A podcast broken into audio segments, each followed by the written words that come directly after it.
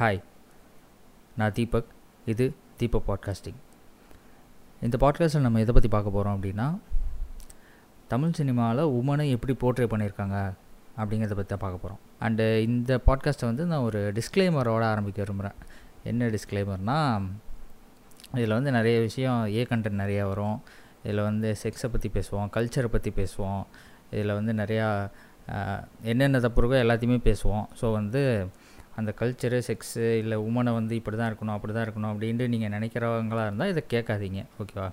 இதை வந்து அப்படியே ஸ்கிப் பண்ணிடுங்க, ஓகேவா? நாங்கள் வந்து நிறையா விஷயம், நிறையா தப்புன்னு சொசைட்டியில் சொல்கிற விஷயத்த நாங்கள் சரி, அதோட உண்மைத்தன்மை என்ன அப்படிங்கிறத சொல்ல போகிறோம். ஏன்னா வேர்ல்டு சினிமா எல்லாத்தையுமே பார்த்துட்டு வந்ததில் எங்களுக்கு ஒரு புரிதல் இருக்குது, அதைத்தான் நாங்கள் டிஸ்கஸ் பண்ண போகிறோம். ஸோ அது வந்து உங்களுக்கு தப்பாக தோணலாம், அதை வந்து இங்கேயே சொல்லிக்கிறேன். இதாக டிஸ்க்ளைமர், ஓகே? இப்போ நாங்கள் பாட்காஸ்ட்குள்ளே போவோம்.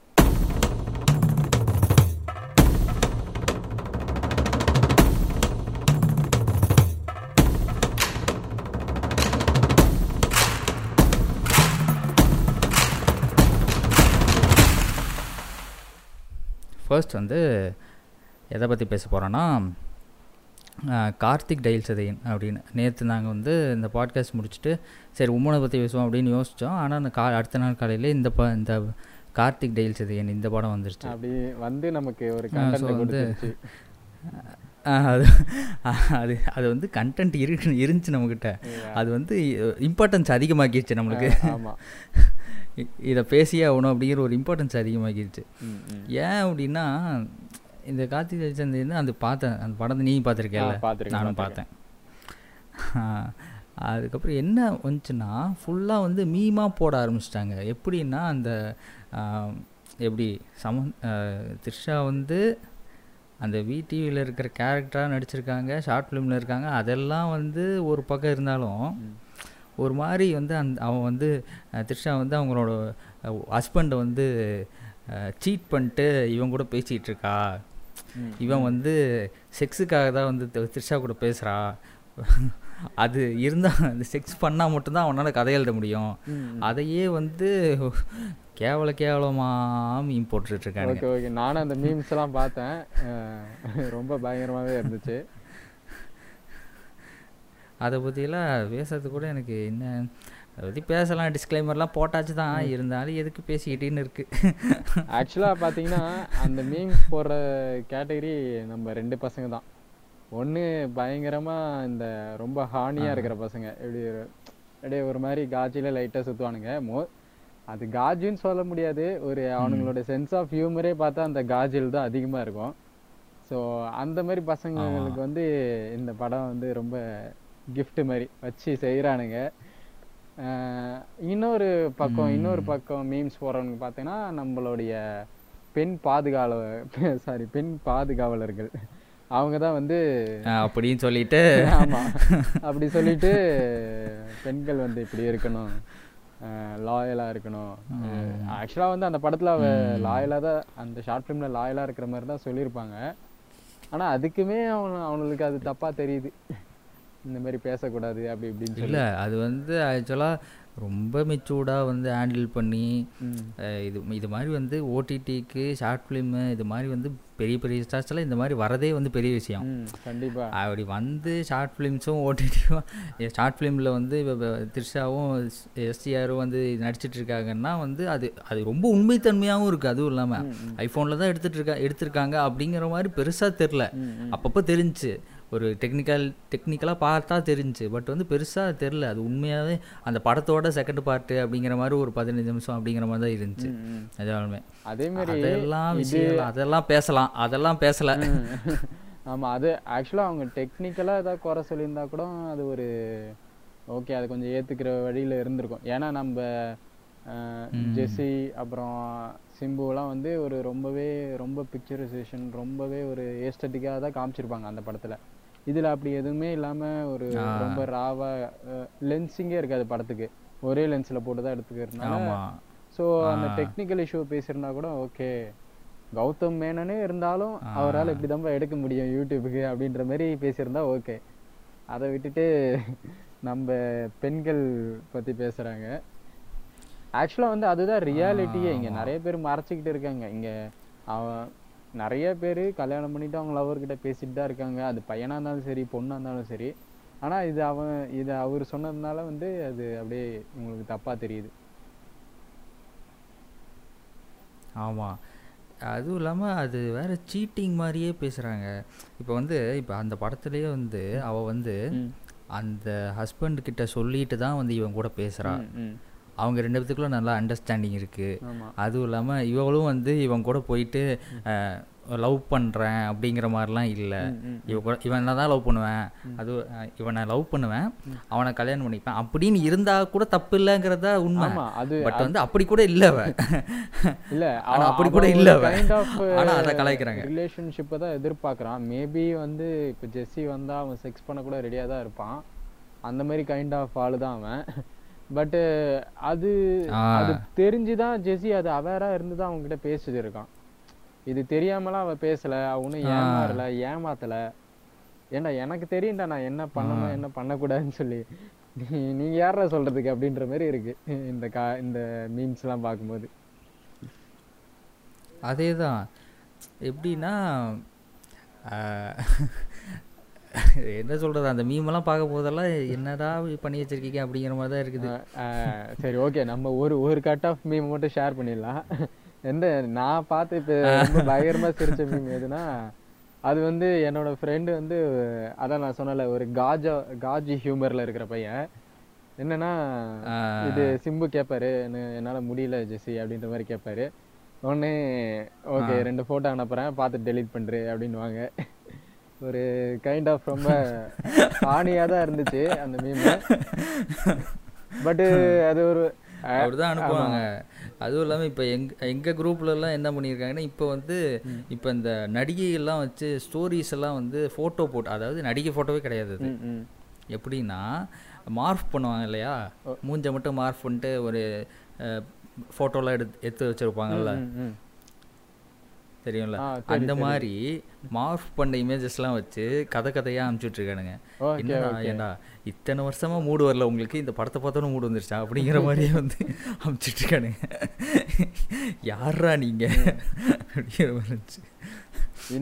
இந்த குரூப் யாரா இருப்பாங்கன்னு நீ நினைக்கிற, இந்த குரூப் யாரா இருப்பாங்கன்னு எனக்கு தோணுதுன்னா, 96 படத்தை ட்ரோல் பண்ணாங்க தெரியுமா, இந்த திரிஷா ஹஸ்பண்ட்னு ஒருத்தர் இருக்கான், அவனுங்களே அந்த குரூப்பா தான் இருக்கும்.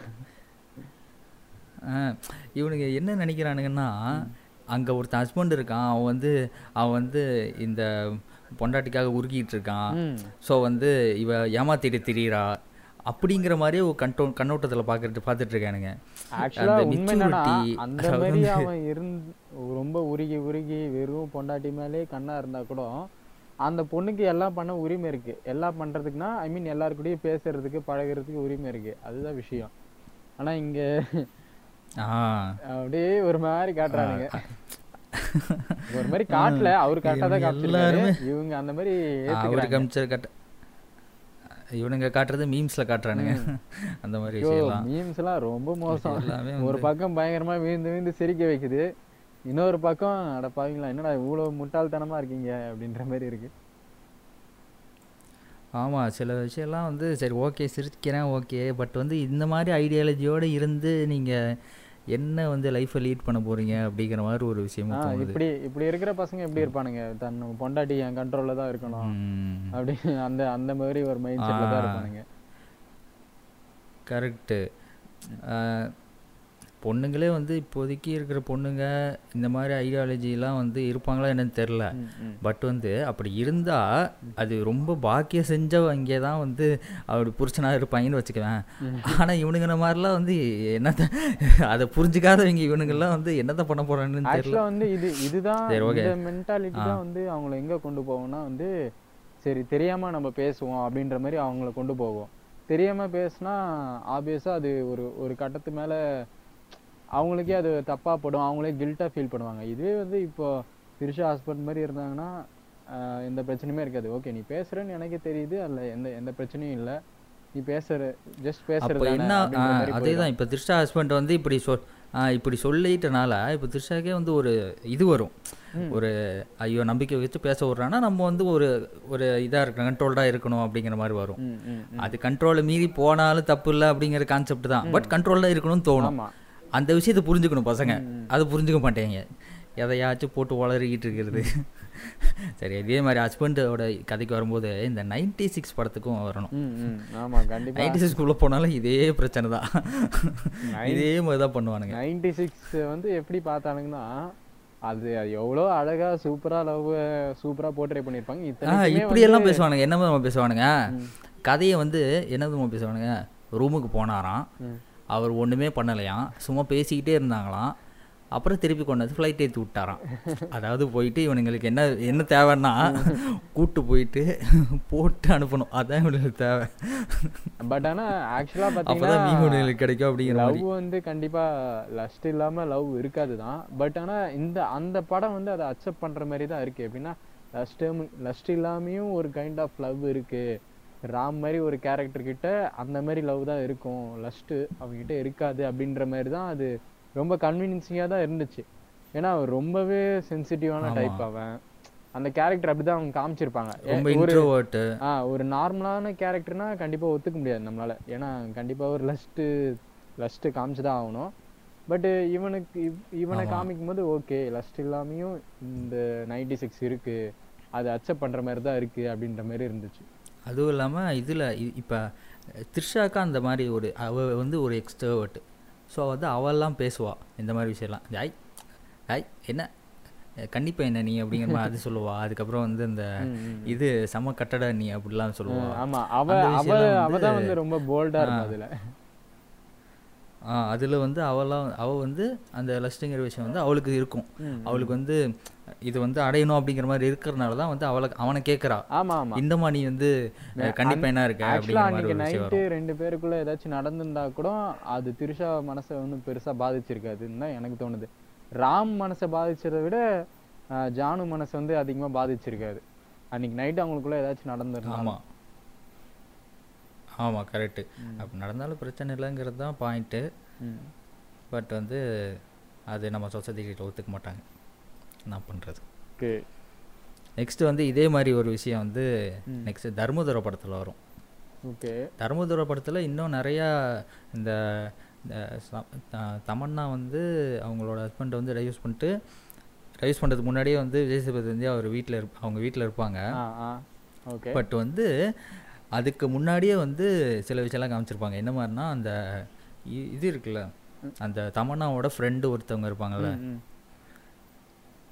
அவங்க வந்து அங்கே ஹாஸ்டலில் இருக்கும்போது தண்ணி அடிச்சுட்டுலாம் வர்றது, அந்த மாதிரி விஷயம்லாம் காமிச்சிருப்பாங்க. ஓகே, இப்போ பொண்ணுங்கள்லாம் வந்து சும்மா ஹாஸ்டலில் சும்மா உட்காந்து படுத்து தூங்கி தான் இருக்கணும் அப்படிங்கிறது மாதிரி இல்லாமல் தண்ணி அடிச்சுட்டு வந்து பாய்ஸ் ஹாஸ்டலுக்குள்ளே வந்து இப்போ எப்பயுமே பொண்ணுங்க இந்த பசங்கள்லாம் எப்படி காமிப்பாங்க, பசங்க போயிட்டு கேர்ள்ஸ் ஹாஸ்டலுக்குள்ளே போயிட்டு கலாட்டா பண்ணிட்டு எல்லாம் அடி வாங்கிட்டு வருது, அது மாதிரி தானே கேட்பாங்க. இங்கே வந்து பொண்ணு வர சரகடிச்சுட்டு வந்து அந்த போதையிலேயே வந்து பேசிட்டு அவள் பாட்டுக்கு கூப்பிட்டு போயிடுறா தமன்னா அப்படிங்கிற மாதிரி ஒரு விஷயம் வரும். ஓகே, அது ஆமாம், அது ஒரு நல்லா தான் இருந்துச்சு பார்க்குறதுக்கு. நானும் அந்த படத்தில் எது ரொம்ப மெயினாக பார்க்குறேன்னா அவள் வந்து டிவோர்ஸ் பண்ணுறதுக்கு முன்னாடியே வந்து விஜய் சேதுபதி கூட ரிலேஷன்ஷிப்பில் இருப்பாள். அது ரொம்ப பெருசாக பார்க்குறேன் நான். ஏன்னா நம்ம ஊரில் வந்து அது பண்ணாலே பிச்சுன்றுவாங்க. பட் ஆனால் ஒரு ஹஸ்பண்ட் வந்து அதில் வந்து ரொம்ப முக்கியமான ஒரு விஷயம் சொல்லியிருப்பா தமனை, வந்து ஒரு முக்கியமான விஷயம் சொல்லியிருப்பாங்க. என்ன மாதிரினா இந்த அவங்க கூட செக்ஸ் வச்சதுக்கப்புறம் அடுத்த நாள் காலையில் வந்து எனக்கு வந்து செக்யூராக ஃபீல் ஆகுது, இப்போ தான் வந்து என்னோட இருக்கிற ஒரு ஆள் கூட இருக்கிற மாதிரி இருக்குது அப்படிங்கிற, ஒரு கம்பெனியின் கூட இருக்கிற மாதிரி இருக்குது அப்படிங்கிற மாதிரி. ஏன்னா வந்து அவனோட ஹஸ்பண்ட் வந்து என்ன பண்ணுவான்னா செக்ஸ் வச்சுக்கிட்டு குழந்தைய வந்து கலைக்க சொல்லிடுவான். அது இவளுக்கு விருப்பம் இல்லை. சரி, எனக்கு ஒரு டவுட், அவங்களுக்கு டிவோர்ஸ் ஆகிறதுக்கு முன்னாடி அவங்க செக்ஸ் வச்சுப்பாங்களா இல்லை அதுக்கப்புறம் தானா? இல்லை, என்ன மேட்டர்னா கல்யாணம் ஆயிரும், கல்யாணம் ஆனதுக்கப்புறம் செக்ஸ் வச்சுட்டு குழந்தை பெற்றுக்கலான்ட்டு வந்து தமன்னா சொல்லுவாங்க. பட் வந்து அவன் வந்து ஒத்துக்க மாட்டான், அந்த ஹஸ்பண்ட் வந்து ஒத்துக்க மாட்டாப்புல. ஸோ வந்து அடித்து வந்து கலக்க வச்சிருவாரு, அடிச்சு இல்லை மாத்திரை கலந்து கொடுத்து கலக்க வச்சிருவாரு, தமன்னாக்கே தெரியாமல். ஃபோர்ஸ்டாக கலக்க வச்சுருவாப்புல.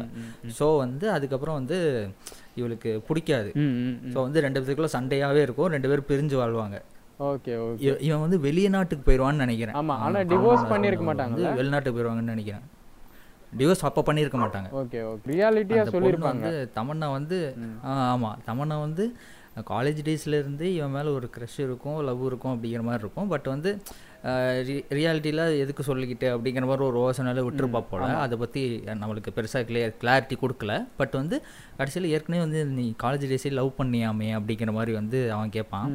அவன் கேட்டதுக்கப்புறம் அப்படியே அப்படியே உழப்பிட்டு இருந்துட்டு அதுக்கப்புறம் கடைசியில் வந்து இது மாதிரி லவ் அப்படிங்கிற மாதிரி வந்துடும். பட் வந்து இன்னொரு விஷயம் நடுவுலலாம் பார்த்தோன்னா இவளை வந்து நல்ல ஒரு டாக்டரு, இவள் ரிசர்ச் பண்ணுறது, இவள் படிக்கிறது, இவளுக்குன்னு ஒரு ஸ்பேஸ், அதாவது தமன்னா அந்த கேரக்டருக்குன்னு ஒரு ஸ்பேஸ், அவங்களுக்கு மட்டும் ஒரு ஸ்பேஸ் கொடுத்துருப்பாங்க. அது நல்லா இருக்கும் பார்க்குறது. அது வந்து ஆக்சுவலாக வந்து ஒரு வீடியோ பண்ணும்போது எப்படின்னா இந்த படிக்கிற பசங்களை வந்து ஒரு மொக்க பீஸாவும் டம்மி பீஸாவும் தான் காட்டுவாங்க. நம்ம நண்பன் படத்தில் எடுத்துக்கணும்னா நம்ம ஞான சூனியத்தை அப்படியே ஒரு மாதிரி ரொம்ப ஓட்டி தள்ளியிருப்பாங்க. பட் ஆனால் இந்த படத்தில் கொஞ்சம் ஆப்போசிட்டாக படிக்கிற பசங்களும் இப்படிலாம் இருப்பாங்க அப்படின்ற மாதிரி. ஆமாம், ஆக்சுவலாக அந்த மாதிரி காலகட்டத்தில் அது மாதிரி நடந்துகிட்டு இருந்துச்சு. ஏன் நான் 12th படிக்கும் போதெல்லாம் வந்து எங்கள் டீச்சர்ஸ் எல்லாம் நாங்கள் ஃப்ரெண்ட்ஸாக இருக்கிற மாதிரி ஒரு கட்டம் அந்த மாதிரி இருந்துச்சு. ஆமாம். ஸோ வந்து அது கரெக்டாக காமிச்சிருக்காங்க அந்த இடத்துல. அண்ட் வந்து இன்னொரு விஷயம் என்னென்னா அந்த தமன்னா வந்து லேப்டாப்பில் வந்து இது பண்ணிக்கிட்டு இருப்பாங்க, ஏதோ ரிசர்ச் பண்ணிகிட்டு இருக்க மாதிரி தெரியும். அப்போ ஒரு ஷார்ட்டு கண்ணுக்கு மட்டும் ஒரு ஷார்ட் வைப்பாங்க. அந்த ஷார்ட்டை நான் காப்பி அடிச்செல்லாம் நான் எல்லாமே ஸ்டீடியோக்கெலாம் யூஸ் பண்ணியிருக்கேன். என்ன என்ன என்ன இருக்கும் அதில்? ஜஸ்ட்டு ஒரு ஆடு மாதிரி ஒரு பண்ணோம். அதில் வந்து ஒரு கண்ணு மட்டும் படிக்கிற மாதிரி ஒரு ஷார்ட்டு. ஸோ வந்து கண்ணு மட்டும் இருக்கும் அந்த ஷார்ட்டில். Okay okay. கண்ணு மட்டும் அப்படியே பார்த்து படிச்சுட்டு இருக்க மாதிரி அந்த மாதிரி அந்த ஷார்ட்டு நான் காப்பி அடித்தேன். சரி, ஓகே. நெக்ஸ்ட் வந்து தரமணி படத்தை பற்றி பார்ப்போம். ஆ ஓகே. தரமணி படத்தை பற்றி நீ சொல்லு, நீ பேசு. தரமணி படத்தை பற்றி நம்ம போன பாட்காஸ்ட்லேயே கொஞ்சம் நிறையா பேசிட்டோம். பட் இருந்தாலும் அது பேசக்கூடிய படம் தான். இந்த டாபிக்கு ரொம்ப சூட்டான படம். அந்த படத்தோட ஒன்லைன்னு நம்ம பார்த்தோன்னா ஒரு கார்பரேட்டில் வேலை செய்கிற உமன் வந்து சர்வைவ் ஆகிறது தான் அந்த படமாக நான் பார்க்குறேன். எப்படி சர்வைவ் ஆகுறாங்க அங்கே இருக்கிறவங்க அப்படின்ற மாதிரி தான் இருக்குது. அதை தாண்டி நிறைய கேரக்டர்ஸ்லாம் இருக்குது. ராமுக்கு அஞ்சலி மேலே என்ன கண்ணுன்னு தெரியல. ஒரு மாரி ராமோட படத்தில் அஞ்சலிலாம் ஒரு பயங்கரமான கேரக்டராக தான் இருக்கிறாங்க. அவங்களோட ஃபர்ஸ்ட் படமும் சரி, அப்புறம் இப்போ வந்த பேரன்பு படமும் சரி, அப்புறம் இந்த தரமணிலையும் சரி, ஒரு மாதிரி ரொம்ப பயங்கரமாக இருக்காங்க அந்த அந்த கேரக்டர்லாம். ஆக்சுவலாக நமக்கு ஒரு கோபம் இருக்கும் ஃபர்ஸ்ட் அஞ்சலி மேலே, என்னன்னா இந்த மாதிரி சீட் பண்ணிட்டு போயிட்டானே, வேற ஒருத்தவங்க கூட போயிட்டானே அப்படின்ற ஒரு கோபம் இருக்கும். ஆனால் அதுக்கப்புறம் அவன் வந்து ஒரு விஷயம் சொல்லுவா, நான் அவனை கல்யாணம் பண்ணிக்கலன்னா அவன் அவன் பண்ணதை வந்து எனக்கு நிறைய பேர் பண்ணியிருப்பாங்க இங்கே நான் கடை வாங்கினதுனால அப்படின்ற மாதிரி. அது ரொம்பவே ரியாலிட்டி சொல்கிற மாதிரி இருக்குது. இப்போ அல்டிமேட்டாக வந்து நமக்கு காசு தான் முக்கியம், காசு இல்லாமல் லவ்வும் கிடையாது, ஒன்றும் இல்லை. ஏதோ இந்த படத்தில் சொல்லுவாங்களே, ஒரு லைட்டாக பிளாக் காமெடி படம் மாதிரி ஒன்று வந்துச்சு, இந்த காசு இருக்கிறவனாண்டா லவ் பண்ணணும், காசு இல்லாதவங்களாம் இந்த லவ் ஃபெயிலியரை பார்த்துலாம் கஷ்டப்படக்கூடாது அப்படின்னு சொல்லி ஒரு படத்தில் ஒரு டைலாக் வருமே, அந்த மாதிரி இருந்துச்சு. அது இந்த படம் தெரியல. ஆனால் ஃபிகர் இல்லாதவன் இருந்தால் என்ன செத்தா என்னன்னு இந்த படத்தில் மட்டும் வரும். வைபவ் நடிச்சிருப்பாப்புல, இல்லை என்ன என்ன இந்த படத்தில் ஏதோ ஒரு படம் என்ன சொல்லுவான், ஊர் விட்டு ஊர் வந்துன்னு ஒரு பாட்டு வரும் அந்த படத்தில். அந்த படம் பேர் வந்து ஒரு கப்பு ஆசிட் எடுத்துன்னு ஒரு கூட ஒரு பாட்டு வரும். அந்த வைபவ் நடித்த படம் அந்த படத்தில் வரும். எப்படி வரும்னா பப்புக்கு போவான், வைபவ் வந்து பப்புக்கு போவாப்புல, போவானப்போ கப்புள் இல்லாமல் பொண்ணு இல்லாமல் போவாப்புல, நீ சிங்கிளாக இருக்கிறதுக்கு நீ செத்தரலாண்டா அப்படிங்கிற மாதிரி, கமிட் ஆகாதவன் இருந்தால் என்ன செத்தா என்னடா அப்படின்ட்டு அந்த பாரில் இருக்கிற பார்டெண்டர் வந்து தள்ளி விடுவான். ஆமாம், ஒரு விஷயம் இருக்கும். நீங்கள் தரமணி பற்றி நீங்கள் என்ன நினைக்கிறீங்க? நீங்கள் ஏதாவது சொல்லுங்கள். நான் என்ன நினைக்கிறேன்னா தரமணியில் வந்து நிறைய விஷயம் நல்லா காட்டியிருப்பாங்க.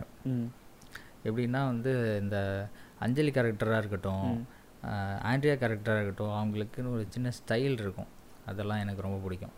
அண்ட் வந்து அந்த ரயில்வே ஸ்டேஷனில் ஒரு சீன் நடக்கும்ல, கடைசியில் அந்த இவன் பேசுவான் இல்லையா, அவர் பேர் என்ன தெரில, காக்கி ட்ரெஸ் போட்டு அங்கே ஒருத்தர் உட்காந்து, அது ஒரு பயங்கரமான சீன். அந்த டைலாக், அந்த அந்த சீன் வந்து ரொம்ப அது வந்து எப்படி ஒரு மாதிரி வந்து அதை அது ஒரு மாதிரி டிஃபைனே பண்ண முடியாது. அதுதான் வந்து ஒரு ட்ரூ லவ்வாக நான் பார்க்குறேன். அவருக்கு வந்து அவருக்கு வந்து எப்படின்னா எடுத்துக்க முடியாது அதை. பட் வந்து மைண்ட் மனசு ஒத்துக்காது. அது வந்து கரெக்டு தான், நம்ம எடுத்துக்கணும், ஆனால் எடுத்துக்க முடியலையே, என்ன பண்ணுறது ஐயோ அப்படிங்கிற மாதிரி ஒரு இதில் பதட்டத்திலேயே படத்துலேயே வந்து அப்படியே பதட்டத்திலேயே பேசுவாப்புல. அது நல்லா இருக்கும் அந்த சீனு, அது எனக்கு ரொம்ப பிடிக்கும். ஆண்ட்ரியா அப்படின்னு பார்த்தாலே 3 மாதம் நான் இருந்தேன். நான் தரமணி ரயில்வே ஸ்டேஷன் போய் தான் நான் வேலைக்கு போகணும். ஸோ எனக்கு அந்த 3 மாதமும் அந்த படம் தான் ஓடும் அங்கே வந்தாலே. இங்கே தான் ஓகே ஓகே ஓகே. அண்ட் வந்து ஆண்ட்ரியா பார்த்தீங்கன்னாவே வந்து அவங்க வந்து அவங்களோட ஃபிலிமோகிராஃபிலேயே நிறைய விஷயம் இந்த மாதிரி தான் பண்ணியிருப்பாங்க. ரோல்ஸே வந்து இந்த மாதிரி தான் பண்ணியிருப்பாங்க. அவங்களோட ஃபிலிமோகிராஃபி எடுத்து பார்த்தாலே கொஞ்சம் கொஞ்சம் கமர்ஷியல் படம் இருக்கும். கமர்ஷியல் சினிமா, கமர்ஷியல் படம் ஒரு 2-3 பண்ணியிருப்பாங்க. பட் ஃபிலிமோகிராஃபின்னு எடுத்தாவே ஃபுல்லாக நிறையா தான் இது மாதிரியே தான் வந்துட்டுருக்கும். ஓகே, நல்லாயிருக்கும் அந்த காம்போ. இதில் அதுக்கப்புறம் வந்து ஒரு இந்த சித்தார்த்து கூட ஒரு படம் நடிச்சிருப்பாங்க, அந்த ஒரு பேய் படம். ஆமாம், அவள் அவள் டார்க் ப்ளூ பேய் படம். அவள் அந்த படம், அது வந்து பேய் படம் அப்படின்னு நடிக்கணும், சேக்கான்னு நடிக்காமல் அந்த படம் தான் ஆக்சுவலாக. அந்த படம் நடித்ததுக்கப்புறம் தான் அரண்மனை 2 அந்த மாதிரிலாம் நடித்தாங்கன்னு நினைக்கிறேன். கரெக்டா? ஆக்சுவலாக அவள் வந்து ஒரு நல்ல படம் தான் நடித்தாங்க நம்ம ஊரில் அந்த ஹாரர். ஆமாம், அது ரொம்ப நல்ல படம். பட் வந்து நம்ம ஊரில் வந்து அது ஒர்க் அவுட் ஆகாத மாதிரி போயிடுச்சு. ஆக்சுவலாக அப்போது இருந்த காலகட்டத்தில் எனக்கே வந்து அந்த படம் பெருசாக ஓகே, புதுசாக எதுவும் ட்ரை பண்ணியிருக்காங்கன்னு தெரியுது, ஆனால் என்ன ட்ரை பண்ணியிருக்காங்கன்னு தெரியல. நம்ம அது அதை பற்றி நாலேஜ் இல்லை. அந்த ஹாரரில் பார்த்தீங்கன்னா இந்த மாயா சொல்லலாம், அதை விட்டு அவள். ஸோ இந்த மாதிரி ஒரு 2-3 படம் தான் ஒரு பர்ஃபெக்டாகவே இருக்குது. மற்றபடி காஞ்சனா, அரண்மனை தான், அரண்மனை அந்த மாதிரி படம் தாங்க, அந்த மாதிரி படங்கள் தான் இருக்குது. ஆமாம், இதில் காஞ்சனா, அரண்மனை அது மாதிரிலாம் போனால், காஞ்சனா படத்துக்கு பக்கத்துலலாம் போனால் மொட்டை சிவா, கெட்ட சிவா, சிவலிங்கா, லாரன்ஸோட அவரோட விஷயங்கள் எல்லாமே வரும். அதாவது இதெல்லாம் பேசவே முடியாது, அதெல்லாம் சொல்லவே தேவையில்ல. அதெல்லாம் வந்து கடைசியாக நம்ம வச்சுப்போம். ஓகே ஓகே, டைம் வேற நம்ம ரொம்ப போயிட்டு இருக்கு. நம்ம இப்போதான் நம்ம ஸ்டார்ட்டே பண்ணியிருக்கோம். ஏன்னா நம்ம நிறைய பேச வேண்டியது இருக்கு, நிறைய படங்கள் வேற இருக்கு.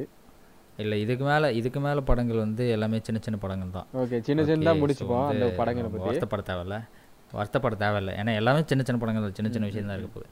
சரி, ஓகே. லஞ்ச் பாக்ஸ் வந்து ஒரு படம். ஓகே, இதே மாதிரி தான் வந்து லஞ்ச் பாக்ஸில் வந்து என்ன மாதிரி ஒரு படம்னா, ஒய்ஃப் இருப்பாங்க வீட்டில், அண்ட் வந்து ஒரு ஹஸ்பண்ட் இருப்பாங்க. அந்த ஹஸ்பண்ட் வந்து அஃபேர், இன்னொருத்தருக்கு அஃபேர் ஆயிரும். இந்த லஞ்ச் பாக்ஸ் வந்து என்ன ஆகும்னா மாறி போயிடும் இன்னொருத்தருக்கு. யாருக்குன்னா இஃபான், அவருக்கு அந்த படத்தில் இருக்கவருக்கு அவருக்கு மாறி போயிடும். ஃபர்ஸ்ட் டே மாறி போனதுக்கப்புறம் என்னடா ஹோட்டல்லேருந்து வரது இவ்வளோ நல்லா இருக்கே அப்படிங்கிற மாதிரி பார்த்துட்டு, அதுக்கப்புறம் திருப்பி மாறி போகிறதுனால அந்த ஒரு லெட்டர்லேயே கான்வர்சேஷன் போகும். அந்த ஒய்ஃபுக்கும் அந்த வீட்டில் இருக்க ஒய்ஃபுக்கும் அந்த ஒருத்தருக்கும் இன்னொருத்தருக்கும் ஒரு ஸ்ட்ரேஞ்சருக்கும் லெட்டர்லேயே கான்வர்சேஷன் போகும். நடுவில் என்ன ஆகும்னா டக்குன்னு அந்த ஒய்ஃபுக்கு தெரிஞ்சிடும் அந்த ஹஸ்பண்ட் வந்து அஃபேரில் இருக்கான் அப்படிங்கிற மாதிரி. ஸோ வந்து இவளுக்கு வந்து ஒரு மாதிரி ஃப்ரஸ்ட்ரேட் ஆகி இவளை வந்து அந்த இஃபானை வந்து மீட் பண்ண போவாங்க. மீட் பண்ண போகலாம் அப்படிங்கிற மாதிரி இது பண்ணும்போது அங்கே மீட் பண்ணுறாங்களா இல்லையா, அதுக்கப்புறம் என்ன நடக்குது அப்படிங்கிறது தான் வந்து ஸ்டோரியாக போவோம். கடைசியில் அப்படி தான் முடிச்சிருவாங்க. நல்லாயிருக்கும் அது பார்க்குறதுக்கு. பட் வந்து அதையே வந்து நம்ம ஊரில் எடுத்தால் அது கரெக்டாக வருமா என்ன அப்படிங்கிறதெல்லாம் தெரியல. அது நம்ம அது ஐடியாவே வந்து ஏற்றுக்க மாட்டாங்க சுத்தமாக. ஃபஸ்ட்டு எடுத்தோடனே அந்த லெட்டர் அனுப்பிச்சாங்கன்னா கிழிச்சு போட்டு வேலையை பாரு அப்படிங்கிற மாதிரி சொல்லுவாங்க. ஆமாம், ஓகே ஓகே. நான் லஞ்ச் பாக்ஸ் பார்க்குறேன். அது பாருங்க. அதுக்கப்புறம் நெக்ஸ்ட் 7G ரெயின்போ காலனி பற்றி பேசுங்க. 7Gல எனக்கு தெரிஞ்சு எப்படி சொல்கிறதுனா,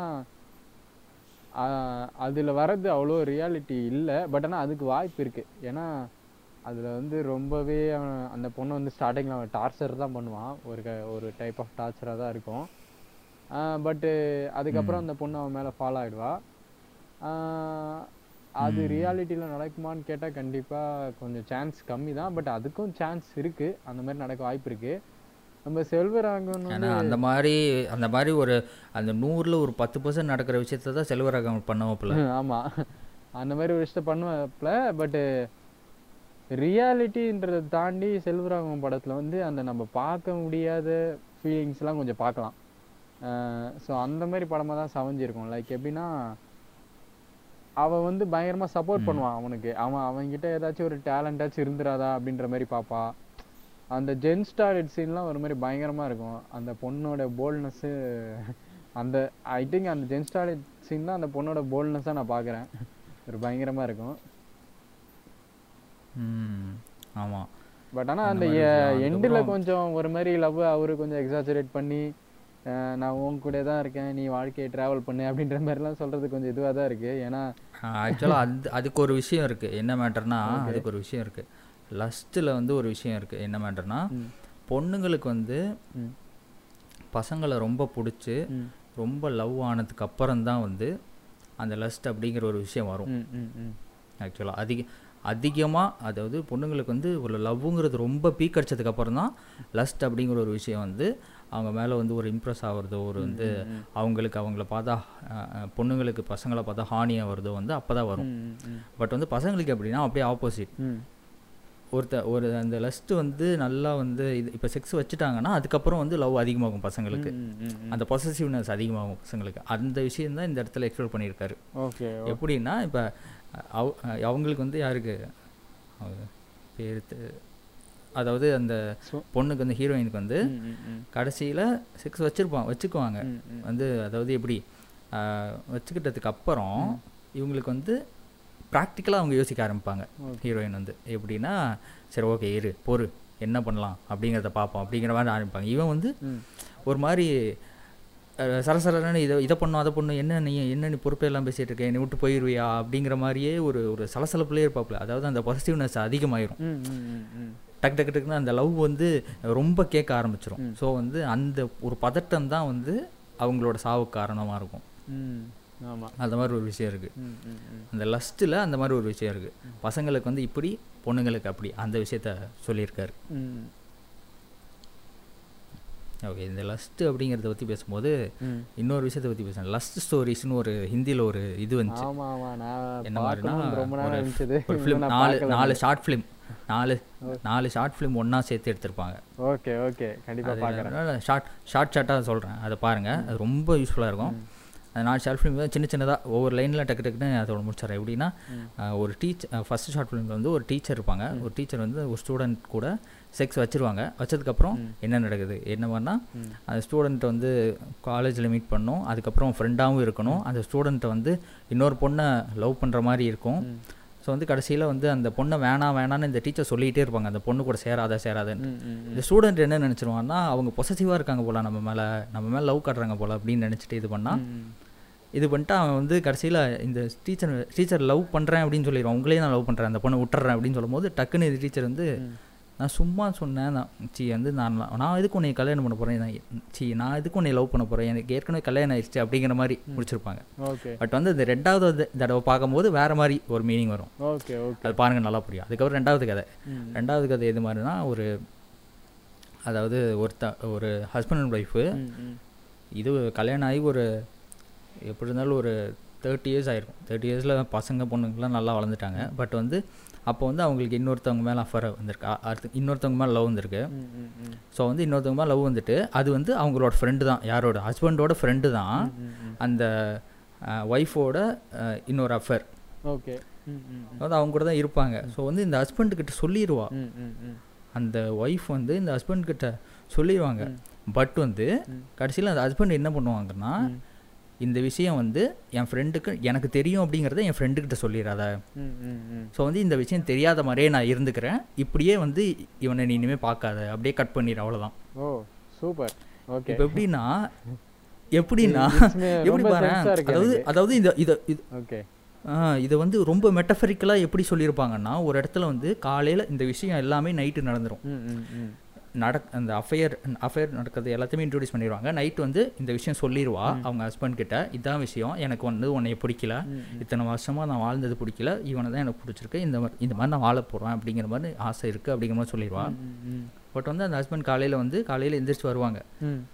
அந்த வெயிலில் 2 பேரும் வந்து வெயில வாங்கிக்கிட்டு வருவாங்க. 2 பேரும் யார், அந்த ஒய்ஃபும் அந்த ஃப்ரெண்டும். பட் வந்து அந்த ஹஸ்பண்ட் வந்து அந்த ஒரு நியூஸ் பேப்பர் வச்சு அந்த வெயிலை வந்து மறைச்சிக்கிட்டு வருவான். இதில் வந்து என்ன வருதுன்னா அந்த இந்த உண்மையை வந்து எனக்கு தெரிய வேணாம் நான் இது மறைச்சிக்கிட்டே இருக்கேன், ஏன்னா வந்து எனக்கு இந்த மாதிரி மெச்சூரிட்டி எனக்கு இல்லை, ஸோ வந்து அது தெரிய வேணாம் அப்படிங்கிற மாதிரி ஒரு வர மாதிரி ஒரு மெட்டஃபரிக்கலாக சொல்லிப்பாங்க. சூப்பராக இருக்கும். ஓகே. அண்ட் வந்து இன்னொரு விஷயம் என்னென்னா, அப்புறம் இன்னொரு இதில் வந்து நல்ல ஒரு ஹீரோயின் இருப்பாங்க, அவங்க பேர் கூட தெரியல. இந்த இது சர்ஜிக்கல் ஸ்ட்ரைக் பார்த்துருக்கியா? சர்ஜிக்கல் ஸ்ட்ரைக் என்ன படம்? சர்ஜிக்கல் ஸ்ட்ரைக் ஆஹா, நான் பார்த்தது இல்லை. ஓகே, நான் கண்டிப்பாக பார்க்குறேன். நீ ஸ்பாய்லர் பண்ணுறாதீங்க, நான் ஆல்ரெடி 2 ஸ்டோரிஸாக கேட்டேன். ஓகே, அது ஒரு இன்னும் 2 ஸ்டோரிஸ் நல்லாயிருக்கும், அது பாருங்கள். சரி, ஓகே, நான் பார்க்குறேன். இது இது இது அது பேருனா ஒரு இதில் வந்து ஸ்பாய்லர் கொடுக்குற அளவுக்கு வந்து இதில் த்ரில்லர் மாதிரி இருக்காது, பட் வந்து நல்லாயிருக்கும் பார்க்குறதுக்கு. எப்படின்னா ஒரு எமோஷனலாக இருக்கும், அவ்வளோதான். ஓகே. ஸோ அதனால தான் நான் வந்து டேரெக்டாக ஸ்டோரி சொல்லிட்டேன். இன்னும் 2 ஸ்டோரிஸ் நீங்கள் பாருங்கள். ஓகே. அதுலேயும் பெருசாக த்ரில்லர் மாதிரிலாம் இருக்காது, அதில் ஒரு விஷயம் சொல்லியிருப்பான். ஓகே, ஒரு 2 விஷயம் நான் பார்க்குறேன். என்ன பாருன்னா ஒரு நீங்கள் பாருங்கள். அவர் ரொம்ப ஸ்பாய்லர், நீ வேறு எதையாவது சொல்லாதரா அப்படின்னு சொல்கிறீங்களா? ஓகே, நெக்ஸ்ட் வந்து கான் கேர்ள் பற்றி சொல்லுங்கள். கான் கேர்ள், அப்பா அதை கேட்கும் போதே ஒரு அள்ளு விடுது. அந்த மாதிரி ஒரு படம். ஏன் எப்படி சொல்றது, அதெல்லாம் வந்து டேவிட் பின்ச்சரால மட்டும்தான் முடியும். அந்த மாதிரி ஒரு படத்தை டைரக்ட் பண்ணி அந்த ஃபீலை கொடுக்க வைக்கிறதுலாம் ஒரு ரொம்ப பயங்கரமான படம். படத்துல மொத்தமா எல்லா படத்துலயுமே அவரோட இதுல வந்து ஒரு ஃபாஸ்ட் பேஸ் இருக்கும். சரசரசரான் இது நடக்குது, அது நடக்குது, இது நடக்குது முடிஞ்சிருச்சு படம் அப்படிங்கிற மாதிரியே இருக்கும். ஆமா, பட் இது எப்படி சொல்றதுன்னா ரொம்ப ரொம்ப டீப்பாயிடும். ஃபஸ்ட்டு நமக்கு ஸ்டார்டிங்கில் எப்படி தோணுன்னா, இவன் இந்த பொண்ணு தான் தப்பு பண்ணி, இவன் தப்பு பண்ணியிருக்கான் அப்படின்னு தோணும். அப்புறம் தான் கொஞ்சம் கொஞ்சமாக விட்டதுக்கப்புறம் தான் தெரியும், டேய் அவங்கிட்ட மேட்ரு இல்லை, அந்த பொண்ணுக்கிட்ட தான் மேட்ரு இருக்குது, அந்த பொண்ணு தான் உன்னை இப்படி அள்ளுடுறா அப்படின்ற மாதிரி இருந்துச்சு. ஒரு மாதிரி சபப்படம் அது. எனக்கு எப்படி தோணுச்சுன்னா, ஃபஸ்ட்டு வந்து இவளை காணணுன்னா ஃபஸ்ட்டு வந்து இவன் மேலே டவுட்டாக இருந்துச்சு, என்ன இவங்க ஓடி போயிட்டாங்களோ அப்படிங்கிற மாதிரி, அந்த பொண்ணு மேலே டவுட்டாக. அதுக்கப்புறம் இவன் தான் தப்பு பண்ணிட்டானோ, ஒரு அஃபேர் வச்சிருக்க மாதிரி காட்டுறாங்க. சரி, இவன் மேலே தப்பு இருந்துச்சு. சரி, அதுக்கப்புறம் இவன் ஓடி போயிட்டா, அப்போ இவன் தான் தப்பு அப்படின்னு கடைசியில் வரும்போது ஒரு வித்து காமிக்கிறாங்க. எப்படின்னா பொண்ணும் தப்பு பண்ணுவாங்க, பையனும் தப்பு பண்ணுவாங்க, 2 பேர் தப்பு தான் பண்ணுவாங்க. ஆனால் இவன் வந்து எக்ஸ்ட்ரா தப்பு பண்ணியிருக்கான், ஸோ வந்து இவன் தான் கடைசியில் குற்றவாளி, இவன் இப்படி அட்ஜஸ்ட் பண்ணி தான் போய் ஆகணும், இல்லைன்னா இவன் இப்படி பண்ணுவான் அப்படிங்கிற மாதிரி ஒரு விஷயத்தை காட்டுவாங்க. ஸோ வந்து அவன் வந்து ஃபுல் லாக், அதுக்கான ஸ்பேஸ் அவன் கொடுத்துட்டான். நீங்கள் சொன்ன மாதிரி தான், 2 பேருமே தப்பு பண்ணியிருப்பாங்க, இவனுமே அஃபைர் வச்சிருப்பான். ஆனால் இன்னசென்ட்னு பார்த்தோன்னா நம்ம ஹீரோ தான். ஏன்னா ஒரு கட்டத்துக்கு மேலே அவனுக்கு என்ன பண்ணுறதுன்னே தெரியாது. இவன் அந்த அளவுக்கு பிளான் பண்ணி அந்த அளவுக்கு செயல்படுவான். ஈவன் அவனோட லாயர்கிட்ட கூட கன்சல்ட் பண்ணுவான், என்னடா பண்ணுறது. கடைசியா எப்படி முடிச்சிருப்பாங்கன்னா, நீ என் கூட வைஃபா தான் இருந்தா வந்து ஒண்ணும் பண்ண முடியாதுப்பா, நீ போப்பா அப்படிங்கிற மாதிரி சொல்லிட்டு போயிடும். என்னதான் வந்து ஹீரோ இன்னசென்ட்டா இருந்தாலும், அவனை பாவமா நம்மளால பார்க்க முடியாது. ஏண்டா நீ தான் லவ் பண்ண, நீ தானே வந்து இந்த விஷயம் எல்லாம் எதுக்கு நடிச்ச ஃபர்ஸ்ட், அப்ப மொத்தமா இந்த லைஃப் ஃபுல்லா வந்து உன்னை நம்பி வந்துட்டால, அப்ப நீ தானே பண்ணி ஆகணும் அப்படிங்கிற மாதிரி ஒரு விஷயம் வந்துடும். அவங்க மேலே, ஹீரோயின் மேலே ஃபுல்லாக நீ என்ன தப்பு பண்ணியிருந்தாலும் நீ பண்ணுறது கரெக்டு தான், இவனுக்கு நீ வந்து இப்படியெல்லாம் பண்ணாதான் வந்து நீ உன்னோட ஸ்டாண்டை வந்து நீ நிற்க முடியும் அப்படிங்கிற மாதிரி ஒரு விஷயம் வந்திருக்கும். Okay, okay. பட் ஆனால் எனக்கு கொஞ்சம் லைட்டாக ஆப்போசிட்டாக தான் தோணிடுச்சு. ஒரு அந்த எண்டிங்லலாம் பார்த்தீங்கன்னா அவள் எந்த எக்ஸ்ட்ரீமுக்கு வேணா போக ரெடியாக இருக்கா, அவன் மேலே தப்பு இல்லைன்னு ப்ரூவ் பண்ணுறதுக்காக. கொஞ்சம் பீதி ஆயிடுச்சா? ஆமாம், அந்த வீட்டில் அவனுடைய பழைய லவரெல்லாம் சாவடிப்பால, அதெல்லாம் ஒரு பயங்கரமான சீன் அது. ஓகே, செம்மையாக இருக்கும். நெக்ஸ்ட்டு வந்து இறைவி, நீங்கள் பேசுங்க. ஹலோ, எனக்கு கேட்குது. ஓகே, ஓகே, இந்த இடத்துல கட் போட்டுரு. ஏய், நம்ம எனக்கு கேட்குது. ஓகே, நம்ம ரொம்ப நேரம் பேசிகிட்டே இருக்கோம்யா, இன்னும் பாதி இருக்கு. 37 நிமிஷம் தான் வந்திருக்கு. இல்லை பேசுவோம் பார்த்துக்கலாம். Okay, okay, okay. என்னென்னா நெக்ஸ்ட்டு என்ன படம்னா இறைவி படம். பேசுங்க, நீங்கள். இறைவி வந்து ஒரு கைண்ட் ஆஃப் மாஸ்டர் பீஸ் தான் அது. நிறைய கிரிட்டிசேஷன் இருக்குது அந்த படத்து மேலே. எப்படின்னா ஆக்சுவலாக இறைவி எந்த மாதிரி படம்னா எல்லாருக்குமே புரியக்கூடிய படம் தான், ரொம்ப புரியாத மாதிரி இல்லை, எல்லாருக்குமே புரியும். காமன் ஆடியன்ஸ்லேருந்து எனக்குமே வந்து தெரியுது. என்ன ஒன்லைன் என்னன்னா எல்லா விதமான ஆண்களுமே வந்து பெண் அந்த படத்தில் இருக்க பெண்களை அப்ரெஸ் பண்ணிட்டு தான் இருப்பாங்க. கடைசியில் வந்து ரெண்டு பெண்களுக்கு ஒரு சாய்ஸ் வரும். என்னென்னா ஒரு பொண்ணு வந்து நான் ஃப்ரீடமாக இருக்குன்னு சொல்லி போயிடுவா, இன்னொரு பொண்ணு நான் இல்லை கல்யாணம் பண்ணிக்கிட்டு இந்த மாதிரி தான் இருக்க போகிறேன் அப்படின்ற மாதிரி இன்னொரு கல்யாணத்துக்கு ஒத்துப்பா. ஸோ இப்படி தான் அந்த படத்தை முடிச்சிருப்பாங்க. இது வந்து எல்லாருக்குமே புரிஞ்சிச்சு. பட் இன்னுமே சில கிரிட்டிக்ஸ் நான் எப்படி பார்க்குறேன்னா வந்து இதை தெளிவாக போர்ட்ரேல் பண்ணல அப்படின்ற மாதிரி சில கிரிட்டிக்ஸ் சொன்னாங்க. எனக்கு அதில் பெருசாக உடன்பாடு இல்லை, ஏன்னா எனக்கு கொஞ்சம் தெளிவாகவே தான் புரிஞ்சிச்சு. ஒரு கரெக்டான எனக்கு வந்து எப்படின்னா எனக்கும் வந்து அந்த படம் கரெக்டாக ஈக்குவல் ஆச்சு. பட் வந்து என்ன மாதிரினா இந்த மிஸ்டு மூவிஸில் சொன்னாங்க ஒரு மாதிரி எப்படின்னா அப்படியே கொஞ்சம் ஆப்போசிட்டாக சொன்னாங்க. நான் மிஸ்டு மூவிஸ் அதில் வந்து என்ன சொன்னாங்கன்னா மிஸ்டு மூவிஸ் சொன்னாங்க. ஆமாம், என்ன மாதிரி சொன்னாங்க அந்த கிரிட்டிக்ஸை பார்த்துட்டு தான் நானும் சொல்கிறேன். அவனுங்களுக்கு அந்த படம் ரொம்ப பிடிக்கலையா இல்லை என்னன்னு தெரியல. ஆக்சுவலாக வந்து மிஸ்டு மூவிஸ் வந்து நம்ம அப்படி சாதாரணமாக சொல்லி நினச்சிட முடியாது. என்னென்ன பண்ணுறோன்னா அவங்க வந்து நிறைய விஷயத்த வேறு வேறு கோணத்தில் பார்க்குறானுங்க. ஸோ வந்து ஓகே ஆமாம் நிறைய விஷயம் வேறு கோணத்தில் பார்க்குறாங்க அப்படின்னு பார்த்தாலும் பட் வந்து ரொம்ப குற்றச்சாட்டு வைக்கிற அளவுக்கு அது கொண்டு போகணுமா அப்படிங்கிறது டிபேட்டபிள் தான், அதை விட்டுறணும். என்ன மாதிரி சொன்னாங்கன்னா அவங்க இந்த மாதிரி இறைவி படம் வந்து பசங்க வந்து கஷ்டப்பட்டு வீட்டுக்கு வராங்க, அதை பொண்ணுங்க கண்டுக்க மாட்டேங்கிறாங்க அப்படிங்கிற மாதிரி ஒரு விஷயத்த வச்சாங்க. அது எந்த அளவுக்கு அதில் கோயின்சர் ஆகுது அப்படிங்கிற மாதிரி தெரில. ஓகே, பட் வந்து எனக்கு அந்த வீடியோ பார்த்தப்போ கோயின்சர் ஆச்சு. ஆனால் திருப்பி யோசிச்சு பார்க்குறப்போ பெருசாக இருக்காது தெரில அப்படிங்கிற மாதிரி ஒரு டபுள் மைண்டடாக தான் இருந்துச்சு எனக்கு. எனக்குமே அவங்க என்ன சொன்னாங்கன்றது மறந்து போச்சு. ஆனால் அவங்க எப்படி சொன்னாங்கன்னா உம்மனை வந்து தப்பாக காட்டுறாங்க, தப்பான்றத இதை இவங்க அதில் ஒரு இதுவே இல்லை, அதில் ஒரு சென்ஸே இல்லை, இவங்க காட்டுறதுல என்னமோ சொதப்பியிருக்காங்க குழப்பியிருக்காங்க அப்படின்ற மாதிரி சொல்லியிருந்தாங்க. எனக்கு அந்த வீடியோ பார்க்கும்போதே அவங்களோட மற்ற வீடியோஸ் எல்லாமே பிடிக்கும், பட் அதில் கொஞ்சம் எனக்கு உடன்பாடு இல்லை. ஸோ பட் அது அந்த ஒப்பீனியன் எல்லாம் மாறுறது தானே. ஸோ அதனால் அது ஒரு பெரிய விஷயம். நம்ம நமக்கு பிடிக்குன்றதுக்காக நம்ம அவங்களே சப்போர்ட் பண்ணிருக்க முடியாதுல்ல, அந்த கணக்கு தான். Right, okay. அப்புறம் வந்து இன்னொரு விஷயம் பேசுறது வந்து லிப்ஸ்டிக் அண்டர் புர்கா அப்படிங்கிற மாதிரி ஒரு விஷயம் இருக்கும். அது வந்து நான் கதையை சொல்லலை, நீங்கள் அந்த கதையை பாருங்கள். என்ன விஷயம் அந்த ஒரு சின்ன ஒன்லைன் மட்டும் இன்ட்யூஸ் பண்ணுற மாதிரி ஒரு விஷயம் சொல்கிறேன். என்ன மாதிரினா லிப்ஸ்டிக் அண்டர் புர்கா மாதிரி தான். அதாவது நிறையா தப்பு நடக்கும், நிறைய விஷயம் நடக்கும், ரொம்ப சாதாரண பொண்ணுங்களுக்கு நடக்கும். எப்படின்னா ஒரு பாட்டி ஒரு ஒரு வீட்டில் கல்யாணம் ஆகி ஒரு 2 குழந்தைங்க இருக்கிற ஒரு பொண்ணு, இப்போ தான் காலேஜ் போகிற ஒரு பொண்ணு, அதுக்கப்புறம் கல்யாண ஸ்டேஜில் இருக்கிற ஒரு பொண்ணு, இந்த 4 பேர்த்துக்கும் வந்து நிறைய விஷயம் நடக்கும். ஆனால் அதை வெளியே சொல்லவே முடியாது. கடைசியில் வெளியே தெரிஞ்சால் என்ன ஆகும் அப்படிங்கிற மாதிரி தான். ஓகே, அது ரொம்ப அநியாயம்தான். அது வந்து லஸ்ட்டை தழுவுன ஒரு அநியாயம். ஸோ வந்து அதை வந்து வெளியே சொல்ல முடியாது, யார்ட்டையுமே எதுவுமே சொல்ல முடியாது. ஓகே, வேறு வழியே இல்லை, அது அதோட தான் வாழ்ந்தாகணும் அப்படிங்கிற மாதிரி. ஓகே, கடைசியில் 4 பேரும் ஒன்று சேர்ந்து ஒரு இடத்துல ஒன்று சேர்ந்து அதை புலம்புவாங்க, அவ்வளோதான். மற்றபடி வேறு இது பண்ண முடியாது. ஓகே, அப்படிங்கிற மாதிரி ஒரு விஷயம் வரும். நல்லாயிருக்கும். ஓகே, நான் கண்டிப்பாக பார்க்குறேன். வீடியோவில் இருக்குது. நெக்ஸ்ட்டு வந்து இதே மாதிரி ஒரு ஆந்தாலஜி ஃபிலிம் சூப்பர் டிலக்ஸ். ஓ, சூப்பர் டிலக்ஸ். நேற்று இதை ஸ்டார்ட் பண்ணோம், முடிச்சிட்டோம். அப்படியே நான் ஸ்டாப் பண்ணிட்டேன். இப்போ ஸ்டார்ட். ஓகே, இப்போ ஸ்டார்ட் பண்ணுவோம். சூப்பர் டிலக்ஸ் வந்து ஆக்சுவலாக அது ஒரு கிஃப்ட்டு தான் நம்ம தமிழ் சினிமாவுக்கு. ஏன்னா ஒரு வேர்ல்ட் கிளாஸ் மூவி அது. அதில் பேசப்பட்ட விஷயம், அதில் இருக்க ஃபிலாசபிலாம் அப்படி தான் இருக்குது. என்னன்னா அதில் பெருசாக உமன் வைஸாக இது நான் ரெண்டு கேரக்டரை நான் பெருசாக பார்க்குறேன். ஒன்று சமந்தா கேரக்டர், இன்னொன்று ரம்யா கிருஷ்ணா.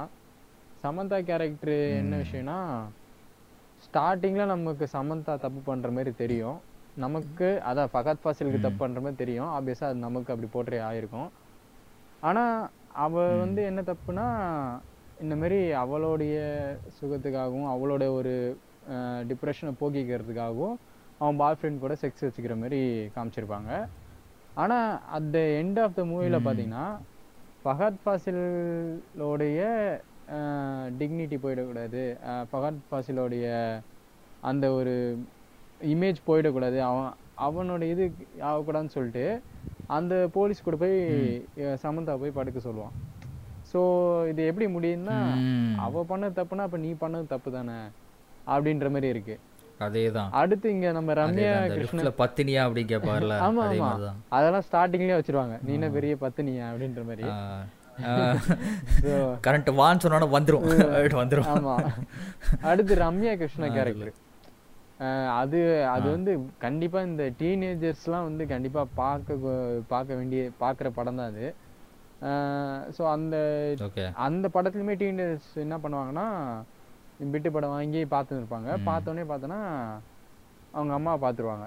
ஸோ இது எப்படின்னா நீ வந்து ஒரு ஒரு ப்ளஷரு உன்னோட ப்ளஷருக்காக ஒரு உமன் பான் ஸ்டாரை நான் பார்ப்பேன், அதை பார்த்து நான் ப்ளஷரை தீர்த்துப்பேன் அப்படின்னு நீ நினைக்கிறேன்னா அந்த பான் ஸ்டார் உங்கள் அம்மாவாக இருந்தாலும் நீ ஏற்றுக்கணும் அப்படின்ற மாதிரி தான் அது முடியுது அதில் வந்து. ஆமாம், அந்த படத்தில் வந்து நிறைய விஷயம் வந்து அப்படின்னா இப்படி இப்படின்னா அப்படி அப்படிங்கிற மாதிரி ஒரு மிடிலா பேசியிருப்பாங்க, செமையா பேசியிருப்பாங்க. அது வந்து ஒரு கவிதை மாதிரி இருக்கும். முரண் தான் அது செமையா இருக்கு ஃபர்ஸ்ட்ல இருந்து. ஆமா முரண் தான், அதே தான் முரண் தான் எல்லாம், அந்த 4 ஆண்டாலஜி எல்லாமே முரண் தான். ஒரு பயங்கரமான ரம்யா கிருஷ்ணனோட விஷயத்துல வந்து நான் வந்து அம்மன் படத்துல நடிச்சும் போதும் வந்து நான் அப்போ சாமியாக பார்த்தாங்க, இந்த பிட்டு படத்தை நினைச்சும் போது என்னை வந்து இப்படி பார்க்குறாங்க. ஆனால் நான் வந்து ஒரு நடுத்தர குடும்பத்தில் ஒரு இருக்கிற ஒரு பொண்ணு தான், நான் அதுவும் கிடையாது இதுவும் கிடையாது அப்படிங்கிற. எனக்கு அதில் என்ன ரொம்ப பிடிச்சிருந்துச்சுன்னா அவன் கேட்பான், ஏமா உன்னை யாரா ஏமாத்தி இப்படி பண்ணிட்டாங்களா அப்படின்னு கேட்பாங்க. இல்லை இல்லை எனக்கு பிடிச்சிட்டா நான் பண்ணேன் அப்படின்னு சொல்லி அந்த அந்த ரியாலிட்டி சென்ஸை கொடுத்ததுலாம் ரொம்ப பெருசுது. ஏன்னா சில படத்துல அப்படியே ஒரு தப்பு பண்ணா கூட அதுக்கு நல்லவங்களா எப்படி சொல்றது. ஆமா ஒரு ரொம்ப எப்படி வந்து அதாவது நான் தெரியாம பண்ணிட்டேங்க, ஐயோ சாரிங்க தெரியாம பண்ணிட்டேன், இல்லை என்ன யாராவது ரொம்ப ஃபோர்ஸ் பண்ணிட்டாங்க அப்படின்ற மாதிரி எல்லாம் காட்டுவாங்க. ஆமா அதுக்கப்புறம் இதே மாதிரி இந்த ஒரு முரண் வந்து இந்த இவருக்கிட்டே வந்திருக்கும், மிஸ்கின் கிட்டே வந்திருக்கும். எப்படின்னா நான் சாமின்னு கும்பிட்டப்ப என் பையனுக்கு சாமி காப்பாத்தல, என் பையனை சாமி காப்பாத்தல, ஆனால் சாமியே வேணான்னு கீழே தள்ளினப்ப அது வைரம் கொடுத்துச்சு. இப்போ சாமி இருக்குன்னு சொல்றதா இல்லைன்னு சொல்றதா அப்படிங்கிற மாதிரி ஒரு விஷயம் வரும். சூப்பர் டிலக்ஸ் வந்து ஒரு மாஸ்டர் பீஸ் தான். அதுல வந்து எந்த ஒரு சூப்பர் டீல் அந்த இவளுக்கு இப்போ ஃபகத் ஃபாசிலோட கேரக்டர்லேருந்து பார்த்தாலும் அதே மாதிரி தான்.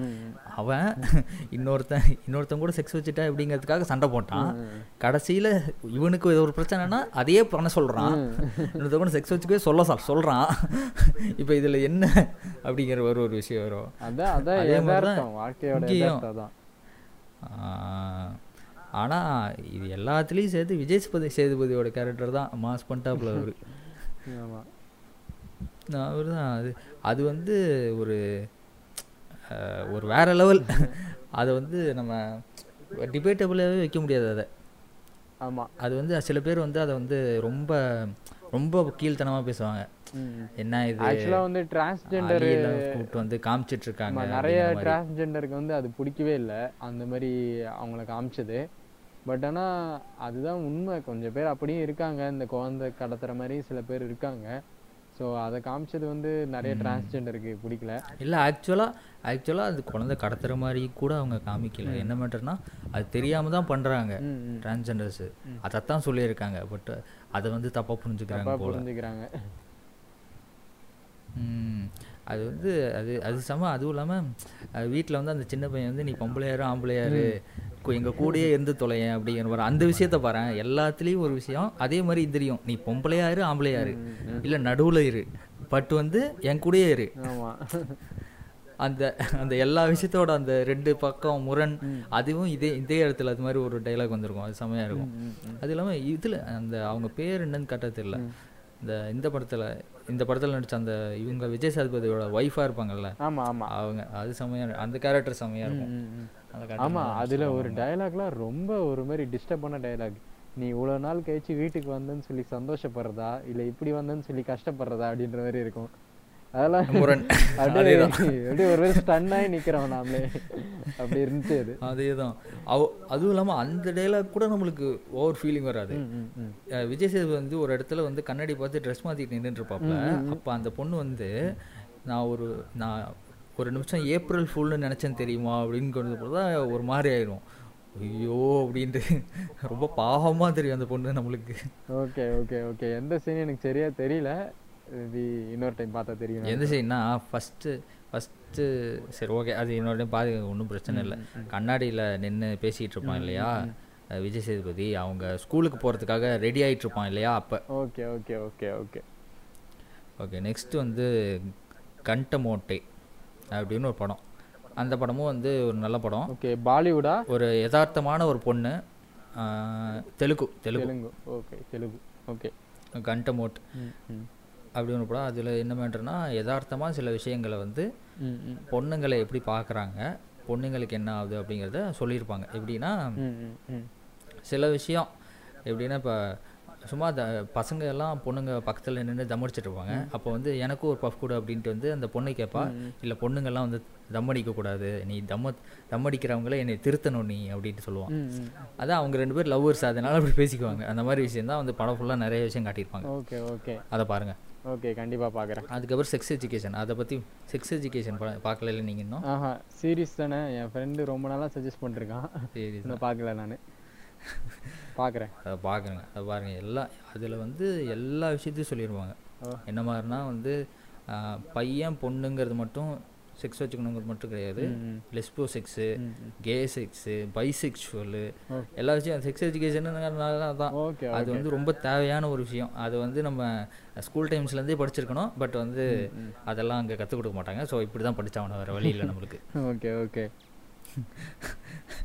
ஓகே. அடுத்தது வந்து உங்களுக்கு தெரிஞ்ச படம் தி devil wears Prada. Okay okay. அது நான் பார்க்கல, நீங்கள் தான் பேசி ஆகணும். நீங்கள் தான் இதில் தலை அந்த மாதிரி. ஆமாம். ஆக்சுவலாக இந்த படம் வந்து அதோட இதில் ஒரு பார்ட்டை மட்டும் தான் நான் பேச விரும்புகிறேன். ஆக்சுவலாக படத்தோட ஸ்டோரியே வேறு. படத்தோட பிளாட் என்னென்னா ஒரு ஃபேஷன் டிசைனர் ஆகணும் அப்படின்ற ஒரு பொண்ணு, ஐ மீன் ஒரு பெரிய ஃபேஷன் டிசைனர் ஒரு இண்டஸ்ட்ரி இருக்கும், அதில் உமன் தான் லீடு. அவளுக்கு அசிஸ்டண்ட்டாக போய் ஜாயின் பண்ணுவாள். ஸோ அப்படியே கதை அப்படியே போகும், ப்ரொட்டகனிஸ்ட்டு அப்படியே ஒரு மாதிரி ஆகும். இதில் என்னென்னா ஒரு மேல் கேரக்டர் வந்து எப்படின்னா பொண்ணுங்களுக்கு பிடிக்கும்ல அந்த மாதிரி ஒரு மேல் கேரக்டர் இருப்பான் இதில். ஆக்சுவலாக அந்த பொண்ணுக்கு இப்போ ஒரு பாய் ஃப்ரெண்ட் இருப்பான், அது வேறு விஷயம். அவங்களுக்குள்ளே அப்படியே தான் போயிட்டு இருக்கும்போது அந்த மேல் கேரக்டர் அந்த பொண்ணுங்களுக்கு மேல் கேரக்டர் பிடிக்கும் அப்படின்ற ஒரு டைப்பில் இருப்பான்ல, அவன் வந்து சும்மா இந்த பொண்ணை இம்ப்ரெஸ் பண்ண ட்ரை பண்ணிட்டு இருப்பான். இவளுக்கு ஒரு பயங்கரமான சான்ஸ் கிடைக்கும் பாரிஸ் போகிறதுக்கு. ஸோ இவ அங்கே போவா அவங்க கூட. ஆமாம், அவங்க கூடன்றதோட அந்த மேடம் கூட இந்த இண்டஸ்ட்ரி. Okay okay okay. அவன் அங்கே போக சான்ஸ் கிடைக்கும். அந்த இடத்துல இவனுமே வருவான். ஸோ அங்கே நிறைய விஷயங்கள்லாம் நடக்கும், ஒரு மாதிரி இதுவாகும். அப்போ வந்து இவனை மீட் பண்ணி இவன் கூட அப்படியே பேசிட்டு, அதுக்கு முன்னாடி வேற லைட்டாக வேற அவன் பாய் ஃப்ரெண்டு கூட வேற சண்டை வேற போட்டிருப்பா. இவன் போட்டுட்டு இங்கே வந்திருப்பான். இங்கே வந்துட்டு இவளோட மைண்டு அப்படியே இப்படியே போயிட்டு இருக்கும். அப்போ அந்த டைமில் அவன் வேற அந்த ரோமியா மாதிரி இருப்பானா, வந்து அப்படியே பேசுவான். ஒரு கட்டத்தில் கிஸ் பண்ணிப்பாங்க, ரெண்டு பேருமே கிஸ் பண்ணிட்டு அப்படியே ஒரு எம்டியாக போயிடும். அதுக்கப்புறம் இவன் திருப்பி வருவா. திருப்பி வந்தோடனே இவளுக்கு ஒரு விஷயம் புரிஞ்சிடும், ரியலைஸ் பண்ணுவா. என்னன்னா இங்கே வந்து நான் ஆக்சுவலாக வந்து அந்த ஸ்டோரி எப்படின்னா அந்த வேலை கிடைக்கிறது வந்து ரொம்ப பெரிய விஷயம். ஓகேவா? ஸோ வந்து அவன் ஃபஸ்ட்டு அவன் நார்மலாக லைஃப் அவன் சூப்பராக இருக்கும். ஆனால் அந்த வேலை கிடைச்சதுக்கப்புறம் என்ன பண்ணுவான்னா அந்த வேலைக்காக ஓடிட்டே இருப்பான். ஏன்னா ஒரு அவ்வளோ பெரிய இண்டஸ்ட்ரிக்கு ஃபஸ்ட் அசிஸ்டண்ட்டு, அவள் அந்த லீடுக்கு இவள் ஃபஸ்ட் அசிஸ்டண்ட்டு அப்படின்றதுனால இவளுக்கு வேலை ரொம்ப அதிகமாக இருக்கும். அதனால் இவளோட லைஃபே பாதிக்கும். ஸோ அதை வந்து அந்த பாரிஸ் போயிட்டு இங்கே வந்ததுக்கப்புறம் தான் ரியலைஸ் பண்ணுவான். அதனாலே வந்து இவன் பாய் ஃப்ரெண்டுக்கு இவளுக்கும் பிரேக்கப் ஆகிடும், பிரேக்கப் ஆகிற ஸ்டேஜ். அப்புறம் இங்கே பாரிஸ் போயிட்டு வந்ததுக்கப்புறம் ரியலைஸ் பண்ணதுனால வந்து இவன் இங்கே அதுக்கப்புறம் இவன் பாய் ஃப்ரெண்ட் கூட பேசிடுவா. ஸோ அதுக்கப்புறம் அப்படியே நார்மலாக ஆகிடும். அப்புறம் ஸ்டோரி முடிஞ்சிடும். அந்த மாதிரி தான் கரெக்டாக முடியும். இல்லை எனக்கு எது ரொம்ப இதுவாச்சுன்னா அது ஒரு சாதாரண விஷயமா தான் பார்க்கப்படுது. நான் ஒரு ரொம்ப ஸ்ட்ரெஸ்ஸான இடத்துல இருந்தேன். அப்போ என்கிட்ட வந்து பேசினா என்னை மீறி நான் கிஸ் பண்ணிட்டேன். ஸோ இது ஒன்றும் பெரிய தப்பே இல்லை. இது இது என் பாய் ஃப்ரெண்டு கிட்ட சொன்னாலும் அவனும் அதை புரிஞ்சுப்பான். ஸோ அந்த மாதிரி ஒரு இதுவாக தான் நான் அதை பார்க்குறேன். ஆக்சுவலாக பார்த்தோன்னா இது வந்து அந்த வெஸ்டர்ன் கல்ச்சரில் கண்டிப்பாக நான் பேசுகிற மாதிரி இந்தமாரி அவங்க டிஸ்கஸே பண்ணவே மாட்டாங்க. ஏன்னா அது ஒரு சாதாரண ஒரு இந்த மாதிரி விஷயத்த அவங்க டிஸ்கஸே பண்ண தேவையில்லை. இந்த சாதாரண விஷயம் இதெல்லாம் பேசணுமா அப்படிங்கிற மாதிரி யோசிப்பாங்க. சாதாரண ஒரு கண்டென்ட்டு அவங்க படத்தில் இது ஒரு சின்ன விஷயமா வச்சுருப்பாங்க, அவ்வளோதான். ஆனால் நம்ம ஊருக்கு வந்து இந்த மாதிரி ஒரு யதார்த்தத்தை காமிக்கும் போது அதை ஏற்றுக்க மாட்டாங்க. ஸோ அதனால தான் இந்த படம் வந்து ரொம்ப எனக்கு உமனை பற்றி சினிமாவில் பேசும்போது இந்த படமும் பேசணும் அப்படின்னு தோணுது. ஓகே, இதே மாதிரி தான் இருக்கும். ஓகே, இதுக்கப்புறம் வந்து இன்னொரு விஷயம், இது கொஞ்சம் பின்னாடி, அதாவது இது இப்போ உமனை பற்றிலாம் பேசும்போது ரொம்ப பின்னாடி, ஓகே கொஞ்சோன்னு இல்லை ரொம்பவே பின்னாடி, எப்படின்னா விசுவோட ஒரு படம் சம்சாரம் அது மின்சாரம், அதை பற்றி கொஞ்சம் பேசலாம். ஓகே, நான் சம்சாரம் அது மின்சாரம் ரொம்ப பழைய படம். ஓகே, நான் வேறு அதை ஃபுல்லாக பார்க்கல, கொஞ்சம் கொஞ்சம் தான் கேடிவியில் போட்டு பார்த்துருக்கேன். கொஞ்சம் கொஞ்சம் தான் கேள்வி நானும் வந்து ஃபஸ்ட்டு கொஞ்சம் கொஞ்சம் தான் பார்த்துருக்கேன். பட் வந்து இப்போ நான் ஒரு ரீசெண்டாக ரீவிசிட் பண்ணேன், அதை பார்க்கலாம். அதில் வந்து அந்த பாட்டெல்லாம் கொஞ்சம் நல்லா இருந்துச்சு. ஓகே, கேட்கும்போது இளையராஜா பாட்டெல்லாம் வந்து ஃபஸ்ட்டு எனக்கு பெருசாக பிடிச்சதில்லை. யுவன் சங்கர் ராஜா பாட்டெலாம் கேட்பேன்.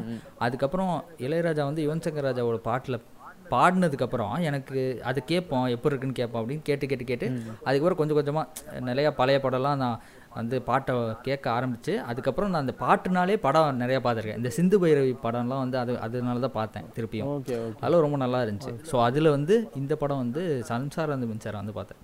எப்படின்னா அந்த காலத்தில் விசு படத்தில் வந்து இது ஒரு நல்ல படம். எப்படின்னா அந்த காலத்து இப்போ எங்கள் அம்மாக்கெல்லாம் ரொம்ப பிடிக்கும்.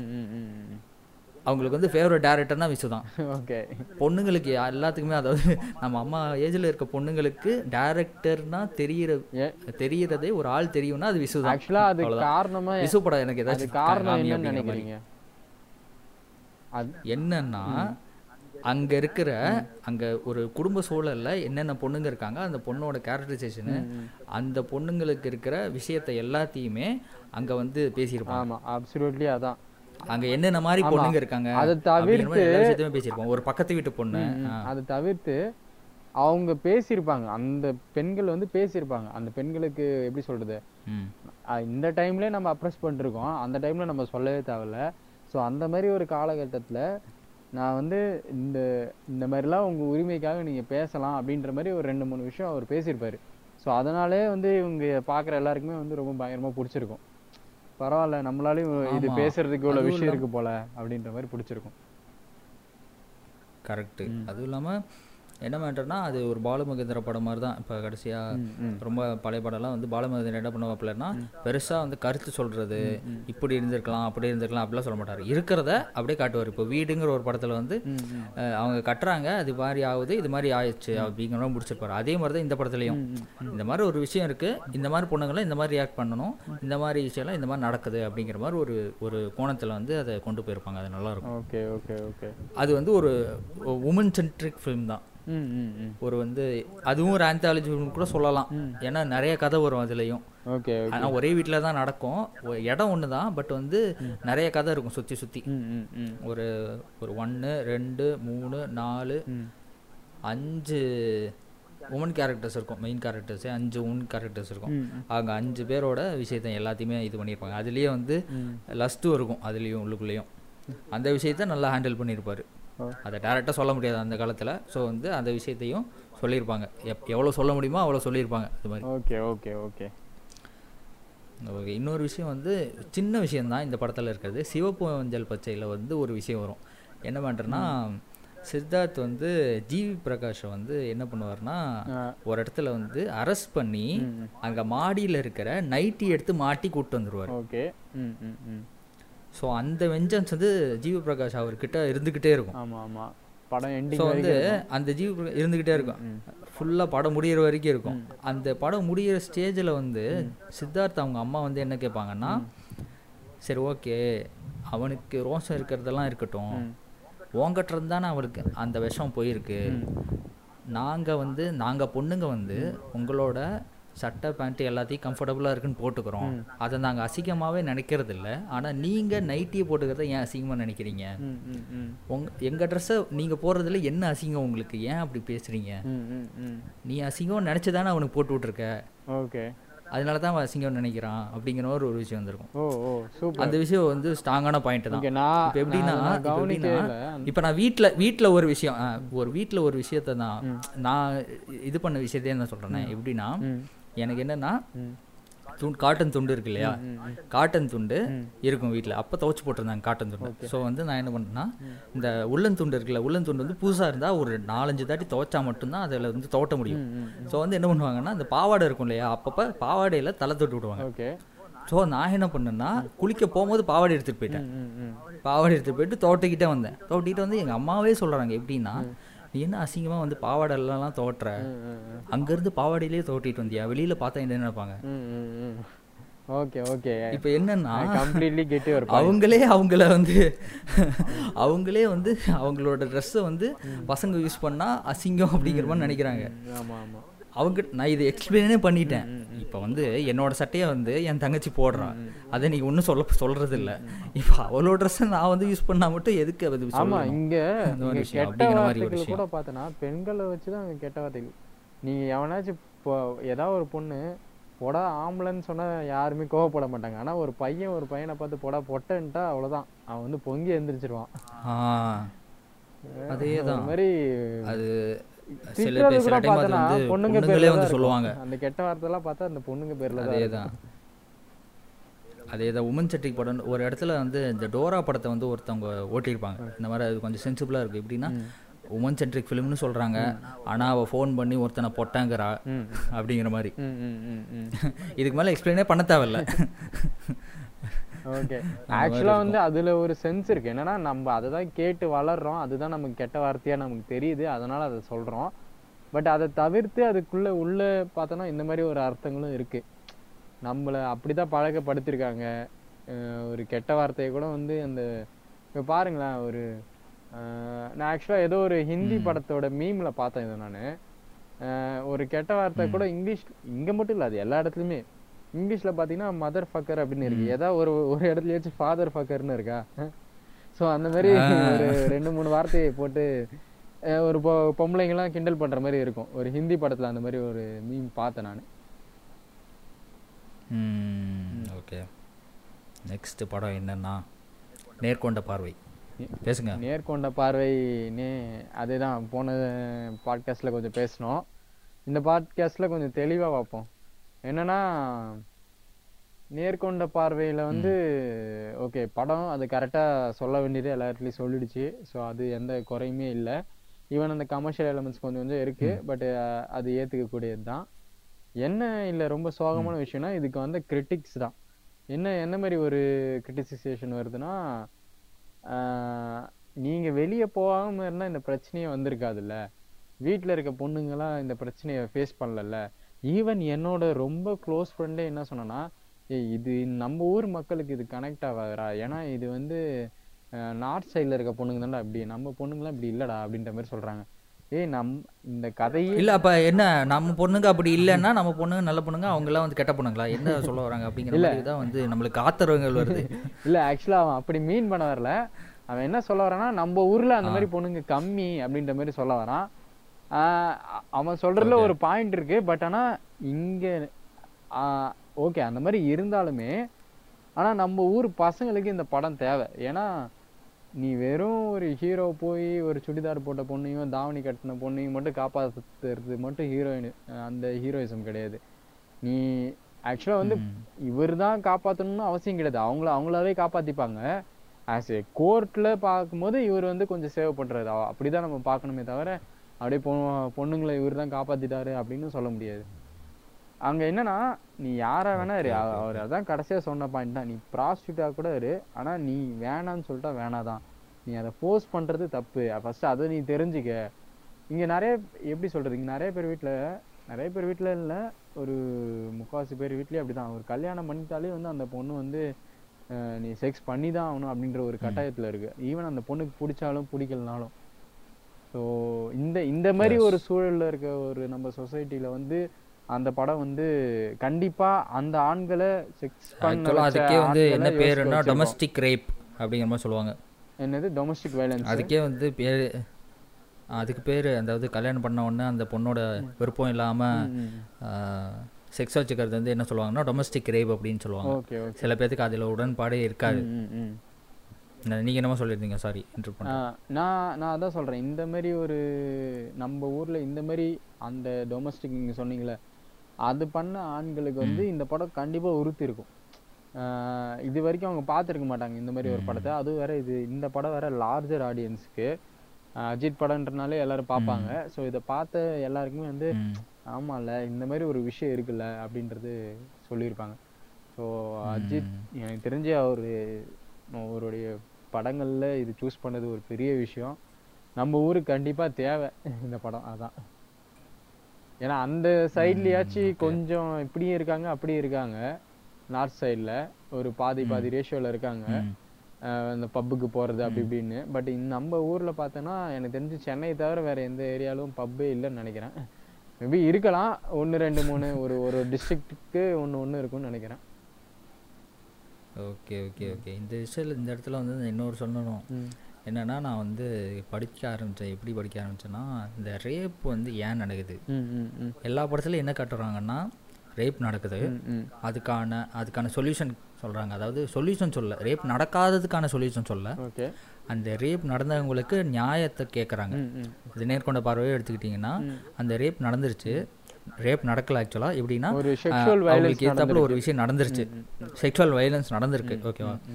அதை வந்து ஏன் நடந்துச்சு, அதை நிறுத்துறதுக்கு என்ன பண்ணலாம், அதை நடக்காமல் இருக்கிறதுக்கு என்ன பண்ணணும் அப்படிங்கிறத சொல்லியிருக்க மாட்டாங்க. எந்த படமும் எடுத்துக்கிட்டிங்கனாலும் அதில் சொல்லியிருக்க மாட்டாங்க. நானும் தேடிலாம் பார்த்தேன், எந்த படத்துலேயும் அதை சொல்ல மாட்டாங்க. என்ன மாதிரி சொல்லுவாங்கன்னா, சரி ஓகே நடந்துருச்சு, அதுக்கப்புறம் நம்ம வந்து என்ன பண்ண போகிறோம் அப்படிங்கிற மாதிரி தான் சொல்லியிருப்பாங்க. இது வந்து கொஞ்சம் வந்து நான் வந்து இது மாதிரி யோசித்தேன். எப்படின்னா, சரி ஓகே நடந்துருச்சு, இது ஏன் நடக்குதுன்னு யோசித்தேன். ஏன் நடக்குதுன்னு யோசித்தா நிறைய பேர் சொல்கிற விஷயம் என்னென்னா, ட்ரெஸ் வந்து இது மாதிரி போடுறாங்க அப்படிங்கிற மாதிரி சொல்கிறாங்க. அது வந்து யூஸ்லெஸ்ஸு, அது பயங்கரமான டாபிக். அதை விட்டுருங்க. நான் வந்து இதான் நம்பலை. சரி ஓகே இதெல்லாம் ஒரு விஷயமே கிடையாது. நம்மளுக்கு தான் வந்து ட்ரெஸ்ஸு வந்து நிறைய பேர் பார்க்குறாங்க. வந்து இப்போ சென்னையில் ஒரு மாதிரி ட்ரெஸ் பண்ணுவாங்க, இங்கே ஒரு மாதிரி ட்ரெஸ் பண்ணுவாங்க.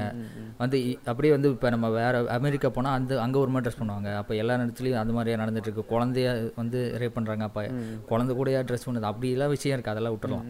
என்ன மேட்டர்னா, நான் இப்போ படிக்க ஆரம்பித்தது வந்து கடைசியில் என்ன மாதிரி சொல்ல வராங்கன்னா, அது வந்து விக்கிபீடியாவில் தான் படித்தேன்.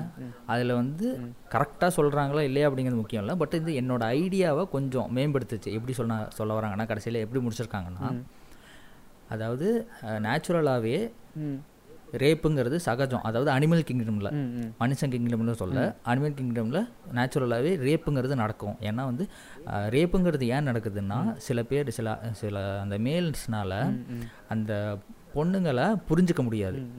பட் வந்து செக்ஸுங்கிற வாண்ட் இருக்கும். ஸோ வந்து ரேப் பண்ணுற மாதிரி ஒரு விஷயம் இருக்கும்.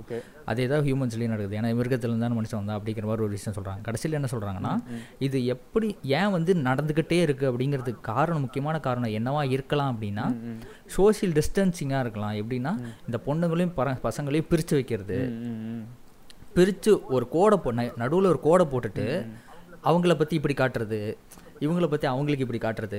அதாவது எப்படி இப்ப புரியுது அது நம்ம வந்து பேசக்கூடாது, பழக்க கூட. அதான் இது பண்ணிருப்போம், நீ பொண்ணுங்க கிட்ட பேசினா உனக்கு ஃபைன் உள்ள காலேஜ்ல எல்லா விஷயத்துலயுமே அதே மாதிரி தான். அங்கே ஆரம்பித்து சினிமாவில் வர வரைக்கும் பொண்ணுங்களை போய் பொண்ணுங்க கூட போய் பேசக்கூடாது, பொண்ணுங்கிட்ட டேரெக்டாக செக்ஸ் வச்சுக்கூடாது, வந்து மேக்கப் பண்ணக்கூடாது, அவங்களோட விருப்பத்தோடு மேக்கப் பண்ணக்கூடாது, அந்த மாதிரி விஷயம்லாம் பண்ணக்கூடாது. பட் ஸ்டாக் பண்ணலாம், அவங்கள வந்து ஒரு ஹாஃப் நியூடாக காட்டலாம்.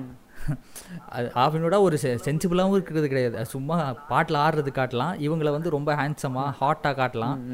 பட் வந்து ரெண்டு பேரும் வந்து ஒட்டிக்கக்கூடாது அப்படிங்கிற மாதிரி இந்த கோட்டை வரைஞ்சி இது மாதிரி இருக்கிறதுக்கு காரணம், இது மாதிரி வந்து காட்டுறதுனால இந்த மாதிரி விஷயம் வந்து நடக்கலாம். இந்த ரேப்புங்கிறது இதனால கூட இருக்கலாம் அப்படிங்கிற மாதிரி சொல்கிறாங்க. இது வந்து நம்ம இவ்வளோ படித்து இவ்வளோ வந்து கண்ட்ரோல்டாக இருந்து இந்த மாதிரி விஷயத்தில் நம்ம படிக்கிறோம். பட் வந்து இப்போ படிக்கவே இல்லைன்னு வச்சுக்கோங்களேன், இந்த விஷயம்லாம் ஒன்றுமே தெரில, இந்த மாதிரி நம்ம பேசிட்டு விஷயம்லாம் ஒன்றுமே தெரியாத ஒரு ஆள் பொண்ணுங்களை பார்ப்பான், அவனுக்கு ஆசை வரும், அவனால் போய் பேச முடியாது, அவனால ஒன்றுமே பண்ண முடியாது, போய் ரேப் பண்ண தானே செய்வான். அப்படிங்கிற மாதிரி சைக்காலஜி பார்த்தோன்னா நம்ம நினைக்கிறதோட ரொம்ப இதுவாக தான் இருக்கும். ஆனால் அவனை அப்ரிஷியேட் பண்ணுற மாதிரி தான் நம்ம தமிழ் சினிமாக்கள் இருக்குது. அதில் வந்து இதுவே கிடையாது.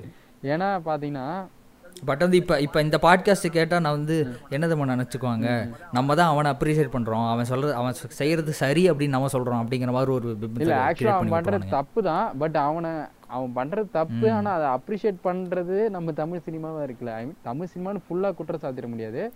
இந்த கமர்ஷியல் சினிமாவில் வர இந்த கமர்ஷியல் எலமெண்ட்ஸ், உதாரணத்துக்கு நம்ம கரெக்டு ராகவா லாரன்ஸோட வீடியோ பாட்டுக்கள்லாம் எடுத்துட்டா போதும், அதில் ஸ்டெப்புலாம் பார்த்தோன்னா ரொம்பவே ஒரு மாதிரி ஒரு மூடு ஏற்றுற மாதிரி ஸ்டெப்ஸாக தான் இருக்கும். ராகவா லாரன்ஸ் மட்டும் இல்லை, மோஸ்ட் ஆஃப் த தமிழ் பாட்டுகள் அப்படிதான் இருக்கும்.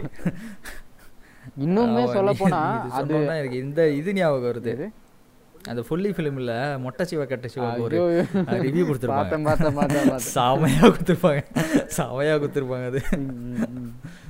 அது சொல்லுங்க. ஓகே, அந்த ஆக்சுவலாக வந்து நம்ம அந்த இதுவே தெரியும் என்னன்னா, ஒன்றுங்க வந்து ஃபுல்லாக நியூடாக இருக்கிறதோட கொஞ்சம் கம்மியாக ட்ரெஸ் போட்டிருந்தா தான் வந்து நம்ம நம்ம பசங்களுக்கு வந்து கொஞ்சம் உணர்வுகள் ரொம்ப அதிகமாக இருக்கும் அப்படின்ற ஒரு விஷயம் இருக்குது. ஸோ இந்த இந்த மாதிரி ஒரு விஷயத்த வச்சு இந்த மாதிரி ஒரு இதில் நம்ம வேற அந்த சில குட்டி குட்டியாக ட்ரெஸ்லாம் கொடுத்துட்டு சில பயங்கரமான ஸ்டெப்ஸ் எல்லாம் வச்சு ஒரு மாதிரி அதை அதை பார்த்தாலே ஒரு மாதிரி ஒரு காஜாவுன்னு வச்சுக்கோங்களேன். அந்த மாதிரிலாம் ஸ்டெப்ஸ் டான்ஸ்லாம் போட்டு அது ரொம்ப கமர்ஷியலாக வந்து எப்படின்னா காமன் ஆடியன்ஸுக்கு கொடுக்குறாங்க. அந்த அந்த காமன் ஆடியன்ஸில் எத்தனை ரேபிஸ் பார்ப்பான், அதை அதை பார்த்தா அவனுக்கு மூடு தான் ஆகும். கரெக்டு.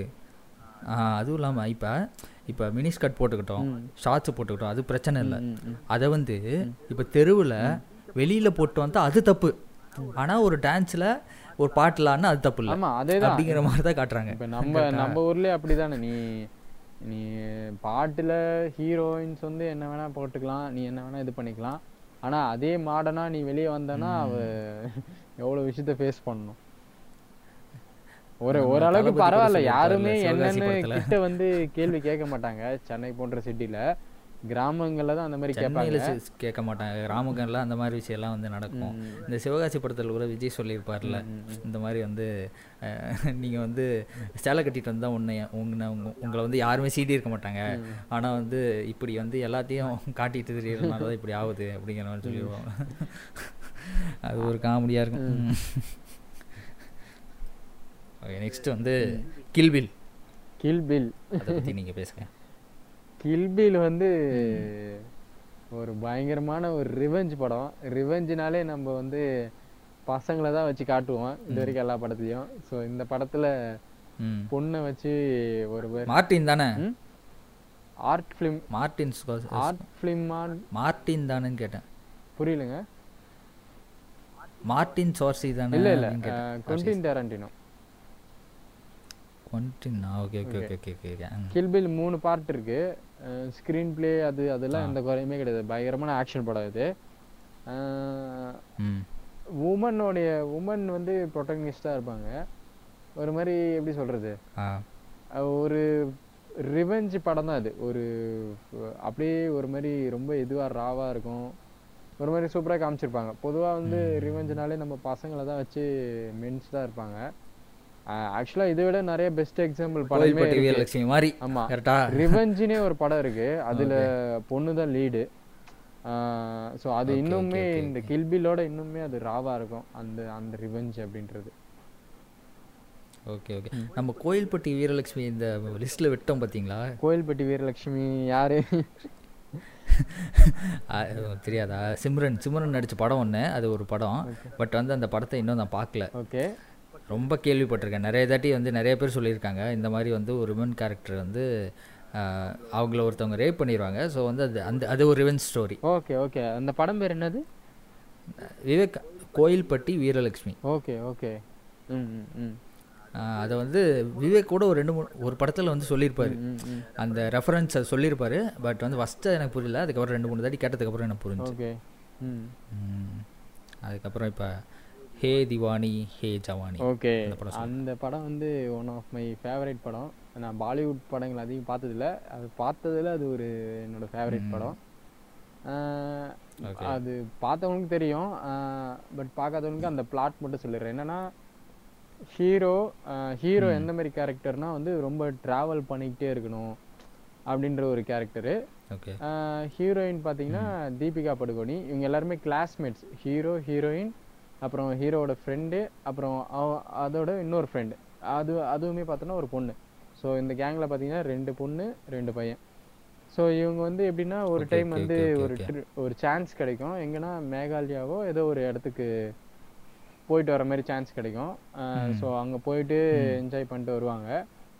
அதில் எப்படின்னா அந்த அந்த 2 உமன் சொன்னல, 2 உமனுமே 2 விதமாக இருப்பாங்க. அதில் ஒன்று வந்து பார்த்தோன்னா ரொம்பவே இண்டிபெண்ட்டாக ஒரு மாதிரி அவளுக்கு பிடிச்சதை செஞ்சுக்கிட்டு, ஆக்சுவலாக அவங்க 3 பேர் தான் திக் ஃப்ரெண்ட்ஸு. ரன்வீர் சிங்கு அதான் ஹீரோ, அப்புறம் அந்த ஆஷிக் படத்தோட ஹீரோ அவன் இன்னொரு ஃப்ரெண்டு, அப்புறம் இந்த பொண்ணு, அதுக்கப்புறம் அந்த பொண்ணு. ஆமாம், இவங்க 3 பேர் ரொம்ப திக் ஃப்ரெண்ட்ஸு. ஸோ ரொம்ப இண்டிபெண்ட்டாக இருப்பாள், அந்த பசங்க கூட தான் சுற்றிட்டு இருப்பாள், ஒரு மாதிரி சூப்பராக காமிச்சிருப்பாங்க. இந்த பக்கம் தீபிகா படுகோனி எப்படி காமிப்பாங்கன்னா, இவளுமே ஒரு எப்படி சொல்கிறதுனா கொஞ்சம் லைட்டாக இண்டிபெண்ட்டாக தான் இருப்பாள். பட் ஆனால் எப்படின்னா ஒரு படிச்சுக்கிட்டே இருக்கணும், அவள் டாக்டர், அவள் எப்பவுமே படிச்சுக்கிட்டே இருக்கணும், படித்தாதான் நல்லா இருக்க முடியும் அப்படின்ற ஒரு மைண்ட் செட்டில் அவங்க பேரண்ட்ஸ் வச்சுருப்பாங்க. அவளுமே அப்படி தான் வளர்ந்துருப்பா. ஸோ இப்படிப்பட்ட ஒரு இது ஒரு கட்டத்தில் ரன்வீருக்கும் இவங்க தீபிகா படுகோனிக்கும் லவ் வந்துடும். ஸோ அப்படியே போகும், அப்படியே ஸ்டோரி போகும். எனக்கு இந்த படத்தில் ரொம்ப பிடிச்ச சீன் எதுனா, ஆக்சுவலாக பார்த்தோன்னா நானுமே அந்த ரன்வீர் சிங் கேரக்டர் மாதிரி தான். நான் மட்டும் இல்லை, எல்லாருமே மோஸ்ட் ஆஃப் த பசங்க எல்லாருமே அப்படி தான், மோஸ்ட்லி ட்ராவல் பண்ணணும் அப்படின்னு ஆசைப்படுவாங்க. அதில் ஒரு பாயிண்ட் இவங்க மீட் பண்ணும்போது ஒரு பாயிண்ட் சொல்லுவாங்க, அது ரொம்ப எனக்கு சென்ஸாக இருந்துச்சு.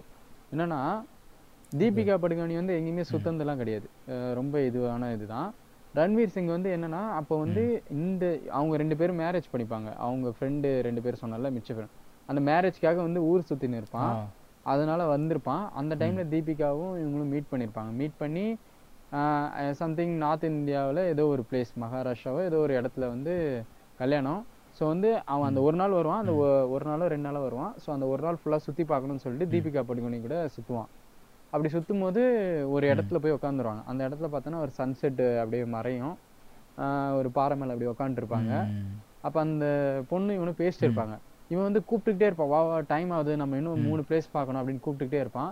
உடனே இல்லை நம்ம இங்கே இருக்கலாம் அப்படின்ற மாதிரி இவ சொல்லுவா, நீ இல்லை போகணும் அப்படின்னு சொல்லுவா. உடனே அப்போ அவள் சொல்லுவா என்னன்னா, நம்ம எல்லா இடத்துக்குமே நம்ம போயிட முடியாது, வேர்ல்டில் இருக்க எல்லா இடத்துக்கும் நம்மளால போயிட முடியாது. இப்போ இருந்து இப்போ இது பார்க்க எவ்வளோ அழகாக இருக்குது, இருந்து டைம் எடுத்து இதை கொஞ்சம் ரசிப்போம், அது இப்போ நம்மளால் பார்க்க முடியலனாலும் அது பரவாயில்ல அப்படின்ற மாதிரி ஒரு விஷயம் சொல்லியிருப்பாள். நான் அந்த படத்தில் இன்னும் கிளியராக சொல்லியிருப்பாங்க, பட்டு இப்போதைக்கு எனக்கு இதான் ஞாபகம் இருக்குது. ஸோ இது வந்து எனக்கு ரொம்ப சென்சிபிளாக இருந்துச்சு, அந்த 2 கேரக்டருமே அப்படியே சொன்ன மாதிரி இருந்துச்சு.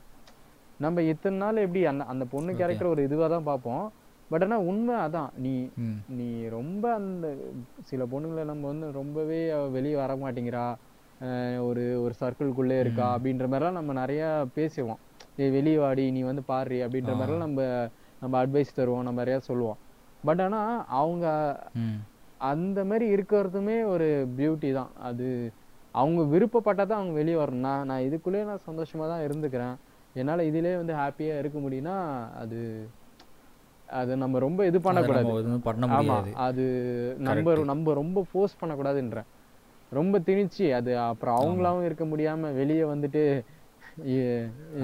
இதுக்கு ஒரு சாம்பிள் ஒன்று இருக்குது, எப்படின்னா இதுக்கு ஒரு சாம்பிள் இருக்குது. என்ன பண்ணுறேன்னா, நான் வந்து சினிமா மேலே தான் எனக்கு இன்ட்ரெஸ்ட்டு, 12th முடிச்சதுக்கப்புறமே எனக்கு சினிமா மேலே தான் இன்ட்ரெஸ்ட்டு. பட் வந்து இன்ஜினியரிங் சேர்த்து விட்டாங்க, நான் என்னென்னமோ சொல்லி பார்த்தேன், வீட்டில் அழுது சேர்த்து விட்டாங்க. ஸோ வந்து என்ன பண்ணலாம் அப்படின்ட்டு வச்சப்போ நான் 4 2 வருஷம் 3 வருஷம் முடிஞ்சிருச்சு, என்ன தான் பண்ணுறது, வேறு வழி இல்லை அப்படின்னு முடிச்சிட்டேன். பட் என் தங்கச்சி வந்து ஏதாச்சும் படிக்கணும் அப்படின்னு ஆசை இருந்திருக்கும்ல, அவளுக்கும் என்ன பண்ணலாம் அப்படிங்கிற மாதிரி யோசிச்சிருப்பாள். சரி ஓகே, அவங்களுக்கு வந்து ஏதாச்சும் வந்து நம்ம கரெக்டாக பண்ணி விடணும் அப்படிங்கிற மாதிரி நான் யோசிச்சு, என்ன உனக்கு என்ன ஆசை இருக்குது, யோசிச்சு சொல்லு அப்படிங்கிற மாதிரி சொன்னோன்னா எந்த ஐடியாவுமே இல்லை அவளுக்கு. ஓகே ஓகே, ஸோ வந்து எந்த ஐடியாவுமே இல்லை, அதை வந்து நம்ம தப்பும் சொல்ல முடியாது. ஆமாம் ஆமாம், எனக்கு எந்த ஐடியாவுமே இல்லை, அவ்வளோதான் அவ்வளோதான். இதில் என்ன, உனக்கு சினிமா பிடிச்சிருக்கு, அதெல்லாம் ஓகே, அதெல்லாம் பேசுகிறா, ஓகே. எனக்கு எந்த ஐடியாவுமே இல்லை, அதையும் நீ பேசணும் அப்படிங்கிற மாதிரி ஒரு நேரம் வச்ச அந்த பாயிண்ட்டு. ஓகே ஓகே, அவளே சொல்லலை, ஆனால் எனக்கே உணர்ந்துருச்சு. சரி ஓகே, இந்த மாதிரியும் வந்து இருக்கலாம். ஆமாம், அப்படிங்கிற மாதிரி ஒரு விஷயம் இருந்துச்சு. ஓகே ஓகே, உனக்கு எது அப்போ கம்ஃபர்டபுளாக இருக்கும் அப்படின்னு வச்சோன்னா அவளுக்கே தெரில, அது மற்றவங்க சொல்கிறாங்க அப்படின்னா ஓகே ஓகே அப்படிங்கிற மாதிரி தான் சொல்லிடுவா. சரி ஓகே, அப்போ அவளுக்கு என்ன சீரியஸாக ஈஸியாக இருக்கும், என்ன இதாக இருக்கும் அப்படின்னு நானே பார்த்து ஏதாச்சும் சொல்ல வேண்டியதாக இருக்குது. ஓகே ஓகே, அந்த மாதிரி இந்த மாதிரியும் இருக்காங்க. இந்த மாதிரி ஒரு சாம்பிள். ஓகே, நான் வந்து அந்த ஹே திவானி ஹே ஜவானி வந்து பார்த்துருக்கேன், நிறைய டைம் பார்த்துருக்கேன் அந்த காலேஜ் டேஸில். பட் வந்து அப்போ இந்த மாதிரி விஷயம்லாம் நான் கவனிக்கலை. நான் சும்மா ஒரு ஜாலியாக ஒரு படம் பார்த்துட்டு போகிறேன், ஃப்ரெண்ட்ஸ் கூட பார்த்துட்டு போகிற மாதிரி அந்த மாதிரி விஷயம். பட் இப்போ ரீஃபீஸ் பண்ணால் இந்த மாதிரி விஷயம்லாம் நான் திருப்பி கவனிப்பேன்னு நினைக்கிறேன். நானுமே அது வந்து முன்னாடி பார்த்தது தான். எனக்கு அந்த படத்துல அந்த ஒரு சீன் தான் ரொம்ப ஞாபகம் இருக்குது. ஏன்னா நம்ம அப்படியே ஃபுல்லாக அந்த படம் ஹீரோ கூட எப்படி சொல்கிறது, ஒரு படம் பார்க்கும்போது யாராச்சும் ஒரு கேரக்டர் கூட நம்மளை ஃபிக்ஸ் பண்ணிப்போம். ஸோ அந்த மாதிரி ஃபிக்ஸ் பண்ண கேரக்டரு, டே இப்படி ஒரு ஆங்கிள் இருக்குடா, நீ வெறும் சுற்றிட்டு இருந்தால் மட்டும் பத்தாது அப்படின்னு காமிச்சதுனால அது ரொம்பவே ஒரு மாதிரி இருந்துச்சு. கரெக்ட். ஓகே, ஆடை படம் அதை பற்றி சொல்லுங்கள். ஆடை வந்து ஸ்டார்டிங்லாம் ஒரு பயங்கரமாக இருந்துச்சு. ஒரு அவள் ரொம்ப இண்டிபெண்ட்டாக அப்படி இப்படி காட்டுறது.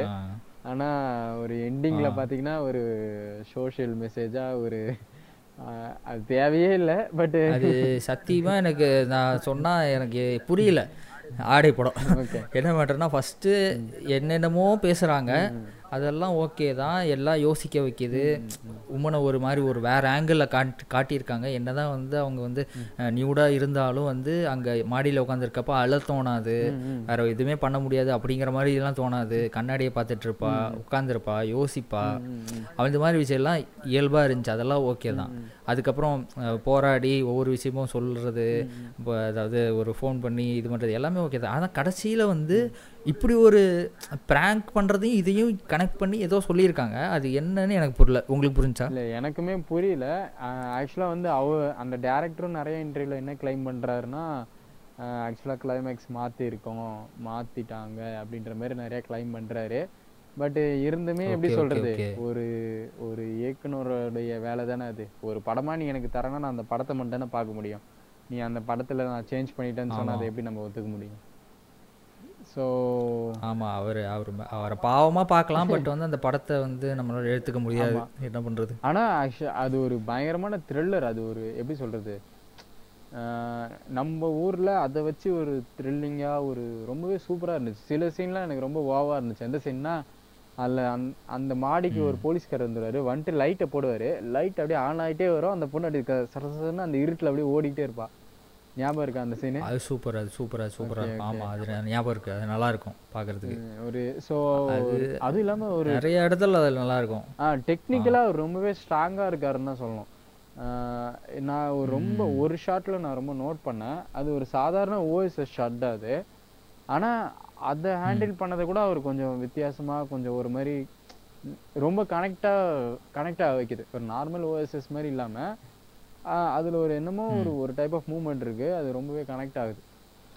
ஸோ டெக்னிக்கலாக ரொம்ப ஸ்ட்ராங்காக இருக்கார் அவர். Okay okay okay. பட்டு கதை ஸ்க்ரீன் ப்ளே வைஸ் மேபி தெரில, மேபி அதுக்கு வேறு எண்டிங் கொடுத்துருந்தாங்கன்னா. அந்த எண்டிங் தான் எனக்கு கொஞ்சம் ஒரு மாதிரி குழப்பி விட்ட மாதிரி என்னமோ ஒரு மாதிரி ஆயிடுச்சு, என்னன்னு தெரில. சரி, ஒன்றும் பண்ண முடியாது. ஆனால் ஆக்டிங்கில் குறை சொல்லவே முடியாது. அந்த ப்ராங்க் பண்ண ஆக்டிங்கில் குறை சொல்ல முடியாது, நடிச்சிருப்பா. எனக்கு தெரிஞ்சு அவங்க மட்டும் நடிக்கிறதுனா இது இதை விட கேவலமான எண்டிங்காக இருந்திருக்கும். ஒரு மாதிரி அங்கே நடித்த பொண்ணு நல்லா நடிச்சிருப்பா, அது ஒன்றும் பிரச்சனை இருக்காது. அமலா பாலும் வந்து நல்லா பண்ணியிருப்பாங்க, அதெல்லாம் ஒரு பிரச்சனையுமே இருக்காது. இந்த விஷயத்தில் என்னென்னா, இந்த மாதிரி இப்போ ஆடி நடித்தாங்களா அமலப்பால், அதுக்கு முன்னாடி அம்மா கணக்கெல்லாம் நடிச்சிருக்காங்க, அதெல்லாம் சூப்பர் தான். இப்போ என்ன வேண்டாம்னா, ஆடை நடித்தனால இதே மாதிரி ஒரு கமர்ஷியல் படம் ஒன்று வந்துச்சு. அந்த பேர் கூட எனக்கு ஞாபகம் வச்சுக்க முடியல. ஒரு மாதிரி காட்டில் ஏதோ நடக்கிற மாதிரி தாவிக்கிட்டு இருக்கிற மாதிரி அமலப்பாலை வச்சு ஒரு படம் எடுத்திருக்கானுங்க. என்னென்னலாம் தெரியவே இல்லை. அது ட்ரைலர்லாம் வச்சு பார்த்தேன் ஒரு 2 தாட்டி. அதுக்கப்புறம் அதை பற்றி தெரில எனக்கு. அந்த மாதிரி நிறையா விஷயத்த வந்திருக்கு. எப்படின்னா, இப்போ விக்ரம் வேதாளா நடித்தாங்களே ஹீரோயின், அவங்க அந்த மாதிரி கேரக்டர் ஒன்று நடிச்சுட்டு அடுத்த படத்துலேயே வந்து ஒரு கமர்ஷியல் படம், ஒரு ஹீரோயின் அந்த மாதிரி ஒரு ஸ்லேட்டில் போயிட்டு மாட்டிக்குவாங்க.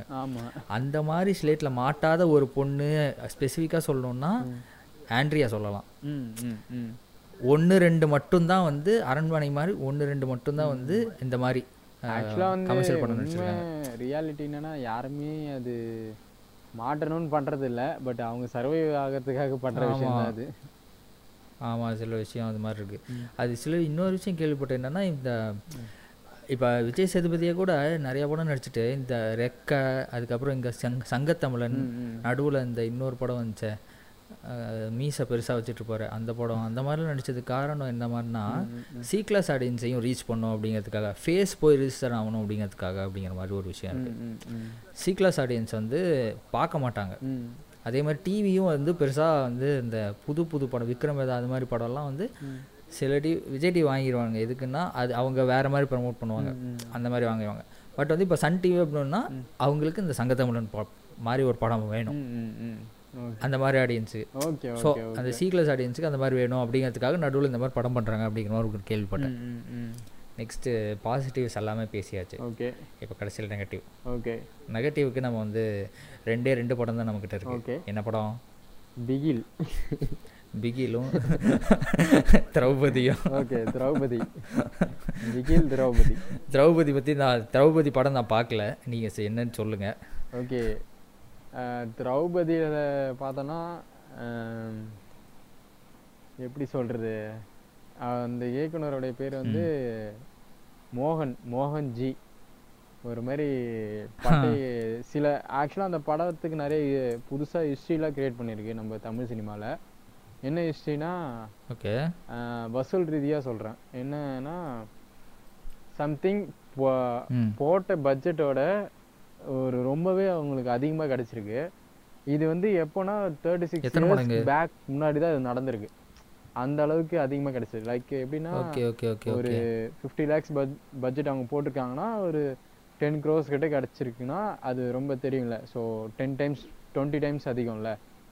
ஸோ அந்த டைப் ஆஃப் ரெக்கார்ட்லாம் பண்ணியிருக்கு திரௌபதி. எனக்கு தெரிஞ்சு அந்த ஒரு ரெக்கார்ட் மட்டும் பண்ணியிருக்குன்னு நினைக்கிறேன், மற்றபடி எதுவும் பெரிய இல்லை. இங்கே என்ன விஷயம்னா எல்லாருக்குமே வந்து நம்ம எல்லாருக்குமே படம் எடுக்கிற உரிமை இருக்குது, என்ன வேணால் நம்ம காட்டலாம், என்ன வேணா இது பண்ணலாம் இங்க. ஆனா எங்க பிரச்சனையாகுதுன்னா இதை பாக்குற மக்கள் கிட்டதான். இதை பாக்குற மக்களுக்கு வந்து இந்த அவ்வளோ ஒரு புரிதல் கிடையாது. ஏன்னா இது ரொம்பவே கீழே இருக்கிற மக்களுக்கு தான் போகுது அந்த படம். எப்படி சொல்றது, நம்ம சொசைட்டில இருக்க ஒரு டாப் ப்ராப்ளம்ஸா இருக்க இந்த கேஸ்ட் ஹையரார்க்கி பிளஸ் இந்த பேட்ரியார்க்கி சொசைட்டி. ஸோ இது ரெண்டுத்தையுமே அந்த படம் வந்து உடச்சி தள்ளுது. எப்படின்னா, நான் கேஸ்ட்டை பற்றி நான் பேசியிருக்கேன், பெண் அடிமைத்தனத்தை பற்றி நான் பேசியிருக்கேன் அப்படின்ற மாதிரி காட்டி அது அது இன்னும் கொஞ்சமே அது அப்ரெஸ் பண்ணது தான். உதாரணத்துக்கு எப்படி எடுக்கலாம்னா, அதில் சில சீன்ஸ்லாம் வரும். எப்படின்னா அந்த படத்தில் வந்து என்ன நடக்கும்னா, ஒரு குடும்பம் இருக்கும். அந்த குடும்பத்தில் வந்து அப்பா இருப்பார், பொண்ணு இருக்கும். அந்த பொண்ணு ஆக்சுவலாக அந்த அப்பாவுக்கும் இன்னொரு கேஸ்ட்டுக்கும் பிரச்சனை. இவங்க ரெண்டு பேரும் வேற வேற கேஸ்ட்டு. அந்த அப்பாவுக்கும் இன்னொரு கேஸ்ட்டில் இருக்கிற ஒருத்தருக்கும் பிரச்சனை, சம்திங் ஏதோ நிலத்தகராறு. அதனால என்ன பண்ணுவாங்கன்னா, அந்த இன்னொரு கேஸ்ட்டில் இருக்கிறவர் என்ன பண்ணுவார்னா, ஒரு பையனை ரெடி பண்ணி அவங்க வீட்டு பொண்ணை லவ் பண்ணுற மாதிரி வச்சு, ஸோ அப்படின்ற மாதிரி வச்சு ஒரு ஃபேக்காக ஒரு ரெஜிஸ்டர் மேரேஜ் பண்ணி இவங்ககிட்ட பேசி காசு வாங்கலாம், இல்லை இந்த மாதிரி அவங்களுக்கு தேவையான நீட்ஸ்லாம் பார்த்துக்கலாம் அப்படின்ற மாதிரி ஒரு பிளான் பண்ணுவாங்க. ஓகேவா, அப்படி பிளான் பண்ணும்போது பார்த்தோன்னா என்ன ஆகுனா, ஆக்சுவலாக இந்த பொண்ணு எப்படி காமிச்சிருப்பாங்கன்னா, இந்த பொண்ணு லவ்வில் ஃபாலோ ஆக மாட்டாலாம். ஸோ அந்த மாதிரிலாம் காமிச்சிருப்பாங்க. அப்படிலாம் காமிச்சிட்டு இவ வந்து என்ன பண்ணுவான்னா, ஒரு டைம் வந்து தேட்டருக்கு போயிடுவா, படத்துக்கு போயிடுவா. இவங்க வந்து அதுக்குள்ளே என்ன பண்ணுவாங்கன்னா, ஃபேக்காக ஒரு ரெஜிஸ்டர் மேரேஜ் சர்டிஃபிகேட்டை ரெடி பண்ணி, இங்கே பாரு உங்கள் பொண்ணு வந்து கல்யாணம் இந்த மாதிரி கல்யாணம் பண்ணிட்டா, சென்னைக்கு போயிட்டு கல்யாணம் பண்ணிட்டா, பார்த்துக்க இதை அப்படின்ற மாதிரி காமிச்சிருவாங்க. இது எல்லாமே இந்த 3 மணி நேரத்துக்குள்ள நடந்துடும். அவங்க அப்பா என்ன பண்ணுவார் நீங்கள் நினைக்கிறீங்க? அவங்க அப்பா என்ன பண்ணுவார்? இதுக்கு என்னை விட்டு எது கல்யாணம் பண்ண அப்படிங்கிற மாதிரி ஒரு கோவப்படுவாரா? கோவெல்லாம் பண்ணல, ஸ்ட்ரெயிட்டா பாத்ரூமுக்கு போய் பால் டைல் குடிச்சிட்டாரு, குடிச்சிட்டு செத்து போயிட்டாரு. பாத்துக்கோங்க, இதை பத்தி எப்படி ஒரு 3 மணி நேரத்துக்குள்ள இதை பண்ணிட்டாரு அவரு. ஓகேவா, ஒரு கூப்பிட்டு விசாரிச்சு ஒரு இது பண்ணிருந்தா அந்த பிரச்சனையே கிடையாது. இது வந்து அவர் என்ன நினைக்கிறாருன்னா, அவருக்கு மானம் போச்சான், அவருக்கு இது போச்சு. எப்படி ஒரு ஃபேக் ரெஜிஸ்டர் மேரேஜ் அது, நீ திருப்பி போய் கூட நம்ம அது சரி கோர்ட்டில் கேஸ் போட்டு அது இது பண்ணிக்கலாம், இல்லை போலீஸ் ஸ்டேஷன் போய் இது பண்ணிக்கலாம். இல்லை உண்மையாலுமே என்ன நடந்துச்சுன்னு கூட்டு விசாரிக்கல, அந்த பொண்ணை பார்க்கவே இல்லை, எதுவுமே பண்ணாமல் நீங்கள் போய் பால் டாயில் குடிச்சிட்டு வந்து இதுக்காக வந்து அந்த ஹீரோ வேற ரிவெஞ்ச் வேற எடுக்கிறாரு. ஓகேவா, அந்த இதுதான் ஹைலைட்டு. இது ப்ளஸ் இந்த அவர் செத்து போயிட்டாரா, அதனால வந்து ஹீரோ வந்து ரிவெஞ்ச் எடுக்கிறாரு. ஆனால் ரிவெஞ்சுக்கு மெயின் ரீசன் பார்த்தோன்னா ஹீரோவோட ஒய்ஃபை கொண்டு இருப்பாங்க. ஆக்சுவலாக இங்கே ஹீரோவோட ஒய்ஃப் தான் வந்து மெயின் ரோல். இங்கே என்னன்னா எப்படி சொல்லியிருப்பாங்கன்னா, எங்களுக்கு பொண்ணு மண்ணு ஒன்று அப்படின்ற ஒரு சில டைலாக்ஸ்லாம் வந்து சொல்லி ஒரு மாதிரி உசுப்பேத்தி விட்டுருப்பாங்க. அப்படிலாம் சொல்லி எப்படி சொல்கிறது, அந்த அந்த பெண்களை வந்து அந்த ஜாதியில் இருக்கிற பெண்களை வந்து வெளியவும் போக விடாமல் அந்த ஜாதிக்குள்ளேயும் வச்சுக்கிட்டு ஒரு மாதிரி ஒரு கைண்ட் ஆஃப் ஆப்ரேஷன் தான் அவங்க பண்ணிட்டுருக்காங்க. So Draupathi is a complete piece of shit. Of course அதில் சில உண்மைகள்லாம் இருக்குதான், ஒரு அதில் சொல்லியிருப்பாங்க இந்த 3500 அப்படின்னு சொல்கிறாங்க அப்படிங்கிறீங்களா? இல்லை உண்மையாலுமே அந்த மாதிரி இருக்குது. 3500 ஃபேக் ரெஜிஸ்டர் மேரேஜ்லாம் பண்ணியிருக்காங்க தான். பட் ஆனால் அது அதை விட இவங்க இந்த கேஸ்லேயும் நிறைய தப்பு பண்ணியிருக்காங்கன்னா, அந்த ஃபேக் ரிஜிஸ்டர் மேரேஜ், அதாவது ஃபேக் ரிஜிஸ்டர் மேரேஜ் பண்ணியிருக்காங்க அப்படின்னு சொல்கிறதுக்காக இப்படியெல்லாம் சொல்லக்கூடாது. அவன் ஆமாம், அவனுங்க எடுத்துக்கிட்ட டூல் வந்து எப்படி இதை வந்து என்னன்னா, இது பார்க்குற யாருக்குமே இந்த விஷயங்கள் எதுவுமே அவங்களுக்கு தெரியல. இது இது எப்படி சொல்கிறது, ஒரு வீக்குன்னு சொல்ல முடியாது. ஒரு எக்கனாமிக்கலாகவும் நம்ம சொசைட்டி கேஸ்ட் ஹையராக இருக்க வயசுலேயும் பார்த்தோன்னா, ஒரு கீழே இருக்க கம்யூனிட்டி மேலே நீ வந்து ரொம்ப திருப்பி அதை அது மேலே குற்றஞ்சாட்டுற. ஸோ இது எப்படி சொல்கிறது, அதான் ஒரு அந்த மாதிரி காமிக்கிறேன் அப்படின்னு சொல்லி நான் பெண்களை இது பண்ணி என்னுடைய கேஸ்டில் இருக்க பெண்களை நான் பற்றி பெருமையாக காமிக்கிறேன், என் கேஸ்டில் இதெல்லாம் வந்து நல்லா தான் இருக்குது அப்படின்லாம் சொல்லி இன்னும் கொஞ்சம் தான் அவங்கள மட்டம் தட்டுறாங்க. ஆமாம், இதுதான் திரௌபதி மிரட்ட வருகிறாள் திரௌபதி அப்படிலாம் போட்டிருக்காங்க. இந்த மாதிரி அடைமொழியெல்லாம் வச்சதெல்லாம் சொல்கிறாங்களா? அப்படி தான் போட்டிருக்காங்க, போஸ்டர்ஸ்லாம் அப்படி தான் போட்டிருந்தாங்க. எனக்கு தெரிஞ்சு எங்கள் ஊரில் சக்ஸஸ்ஃபுல்லாக ஓடின படம் அது. இப்போ பார்த்துக்கோங்க எங்கள் ஊர் எந்த நிலமையில் இருக்குன்னு. இதே மாதிரி தான் அந்த மிரட்ட வரைக்கும் திரௌபதி போடுவானுங்க. சிங்கப்பெண்ணை பிகில் இங்கே வேறு அஜித் விஜய் படத்தை கூட எங்கள் ஊரில் 2 தேட்டரில் எடுக்க மாட்டாங்க. எங்கள் ஊரில் கொஞ்சம் டவுன் மாதிரி ஏரியா தான், இங்கே 2 தேட்டர் இருக்குது. 2 தேட்டரில் எடுக்கவே மாட்டாங்க, ஏதாவது ஒரு தேட்டரில் தான் எடுப்பாங்க. ஆனால் இந்த படத்தை 2 தேட்டரில் எடுத்திருக்காங்க. நான் போய் பார்த்தேன், 2 தேட்டர்லையுமே செம கூட்டம், ஒரு அஜித் விஜய் படம் மாதிரி. எதுக்கு கத்துறேன்னே தெரியாம கத்தின்னு இருக்காங்க. இதுல பாவம் யாருன்னா அந்த ஹீரோ தான் பயங்கர பாவம். அவனை வச்சு பயங்கரமா கொண்டாடினு இருக்காங்க, ஆனா உண்மையான கொண்டாட்டம் எதுக்குன்னே தெரியல அவருக்கு. என்ன இந்த ஹீரோ வந்து நெக்ஸ்ட் இப்போ இருந்தாலும் படம்லாம் பெருசாக கிடைக்காது, சும்மா கொண்டாடுவாங்க அவ்வளோதான். நெக்ஸ்ட்டு போய் படம் ஏதாச்சும் வாய்ப்பு கேட்டு யார்கிட்டயாச்சும் நின்னா யாரும் படம்லாம் கொடுக்க மாட்டாங்க, அவ்வளோதான். இதுவே கூட சும்மா ஒரு அரசியலுக்காக கூட எடுத்த படமாக கூட இருக்கலாம். இருக்கா, நம்மளுக்கு தெரியாது. ஆமாம், அவர் அந்த டேரக்டர் வந்து அந்த அந்த ஒரு அந்த அரசியல் கட்சியை சப்போர்ட் பண்ணுறவர் தான். அது அவங்கவுங்க விருப்பம் தான், அது யார் வேணால் என்ன படம் வேணால் எடுக்கலாம், அதில் ஒன்றும் தப்பு கிடையாது. ஆனால் நம்ம பார்க்குற நம்ம கொஞ்சம் கரெக்டாக பார்த்து புரிஞ்சுக்கணும். ஆக்சுவலாக வந்து இப்போ படம்னாலே நம்ம பாலிடிக்ஸ் தான் அப்படிங்கிற மாதிரி ஒரு விஷயம் வந்துட்டுருக்கு. பட் வந்து இந்த படத்தையே பாலிடிக்ஸ்க்காக தான் எடுத்திருக்காங்க அப்படிங்கும் போது தான் கொஞ்சம் ஆச்சரியப்படுற மாதிரி இருக்குது. இப்போ கடைசியாக நம்ம வந்து என்ன படம் பார்க்க போகிறோம்னா, பிகில் படம் பார்க்க போகிறோம். பிகில் நீங்கள் சொல்லுங்கள். கடைசியாக இந்த படத்தை, இந்த பொண்ணுங்களை பற்றி ஃபுல்லாக பேசினதுக்கப்புறம் இப்போ கடைசியாக பிகில் படத்தை பற்றி பார்க்க போகிறோம். எதுக்கு இந்த படத்தை இங்கே வச்சோம், பொண்ணுங்களுக்கு இதுக்கு சம்மந்தமே இல்லையா அப்படின்னு கேள்வி வரலாம் ஆடியன்ஸுக்கு. பட் பேசுவோம்.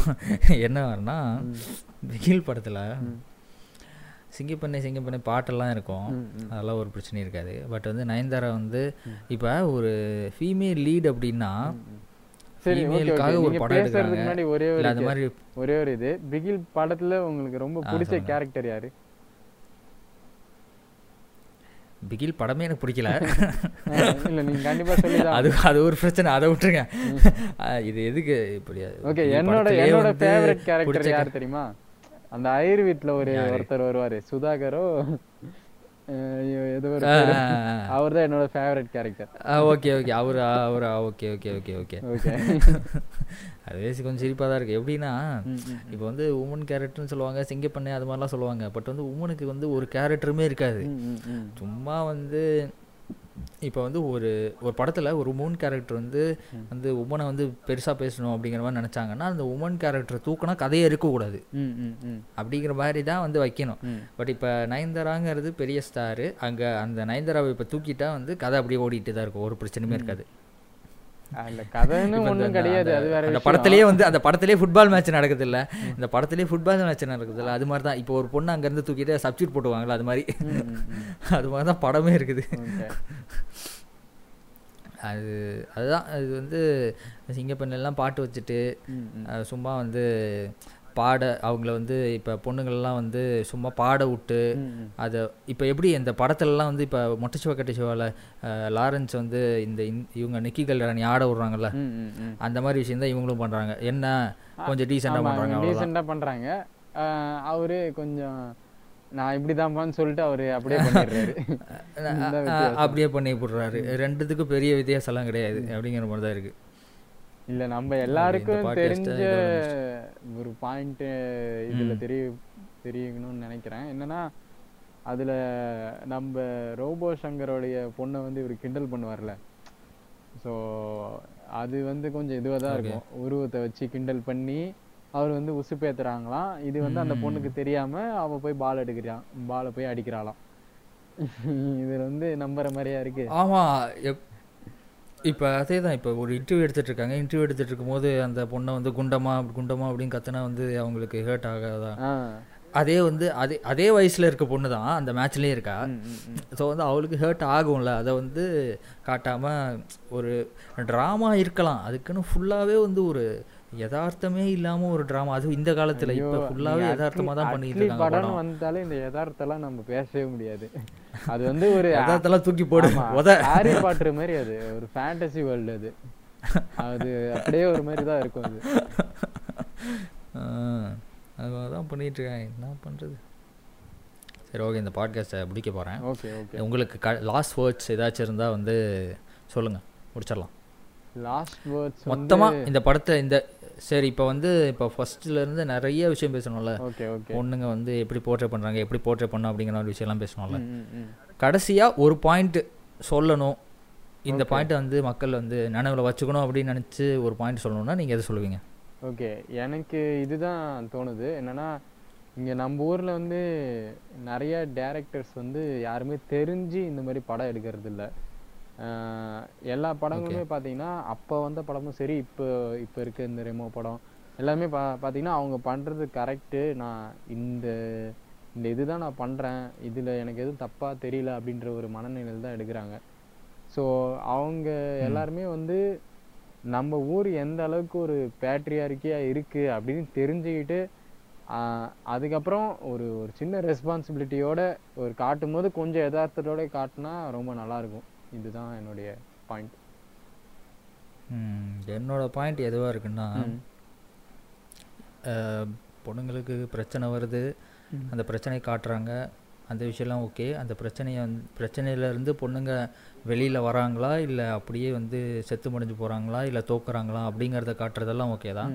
பட் வந்து அந்த பிரச்சனையோட கோர் என்ன காரணம், அந்த பிரச்சனைக்கு என்ன காரணம் அப்படிங்கிறதையும் வந்து காட்டுனா கொஞ்சம் நல்லாயிருக்கும். ஏன்னா மக்களுக்கு அப்போதான் தெரியும். ஏன்னா இந்த படத்தையே பார்த்துட்டு இருக்க மக்களுக்கு அது மாதிரி தான் அவங்க மைண்ட் செட்டும் இருக்கும். அந்த மைண்ட் செட் இருக்குது, ஸோ படம் பார்க்குறாங்க அதே மாதிரி. ஸோ அந்த படம் பார்க்குறாங்க அப்படியே மைண்ட் செட் இருக்குது.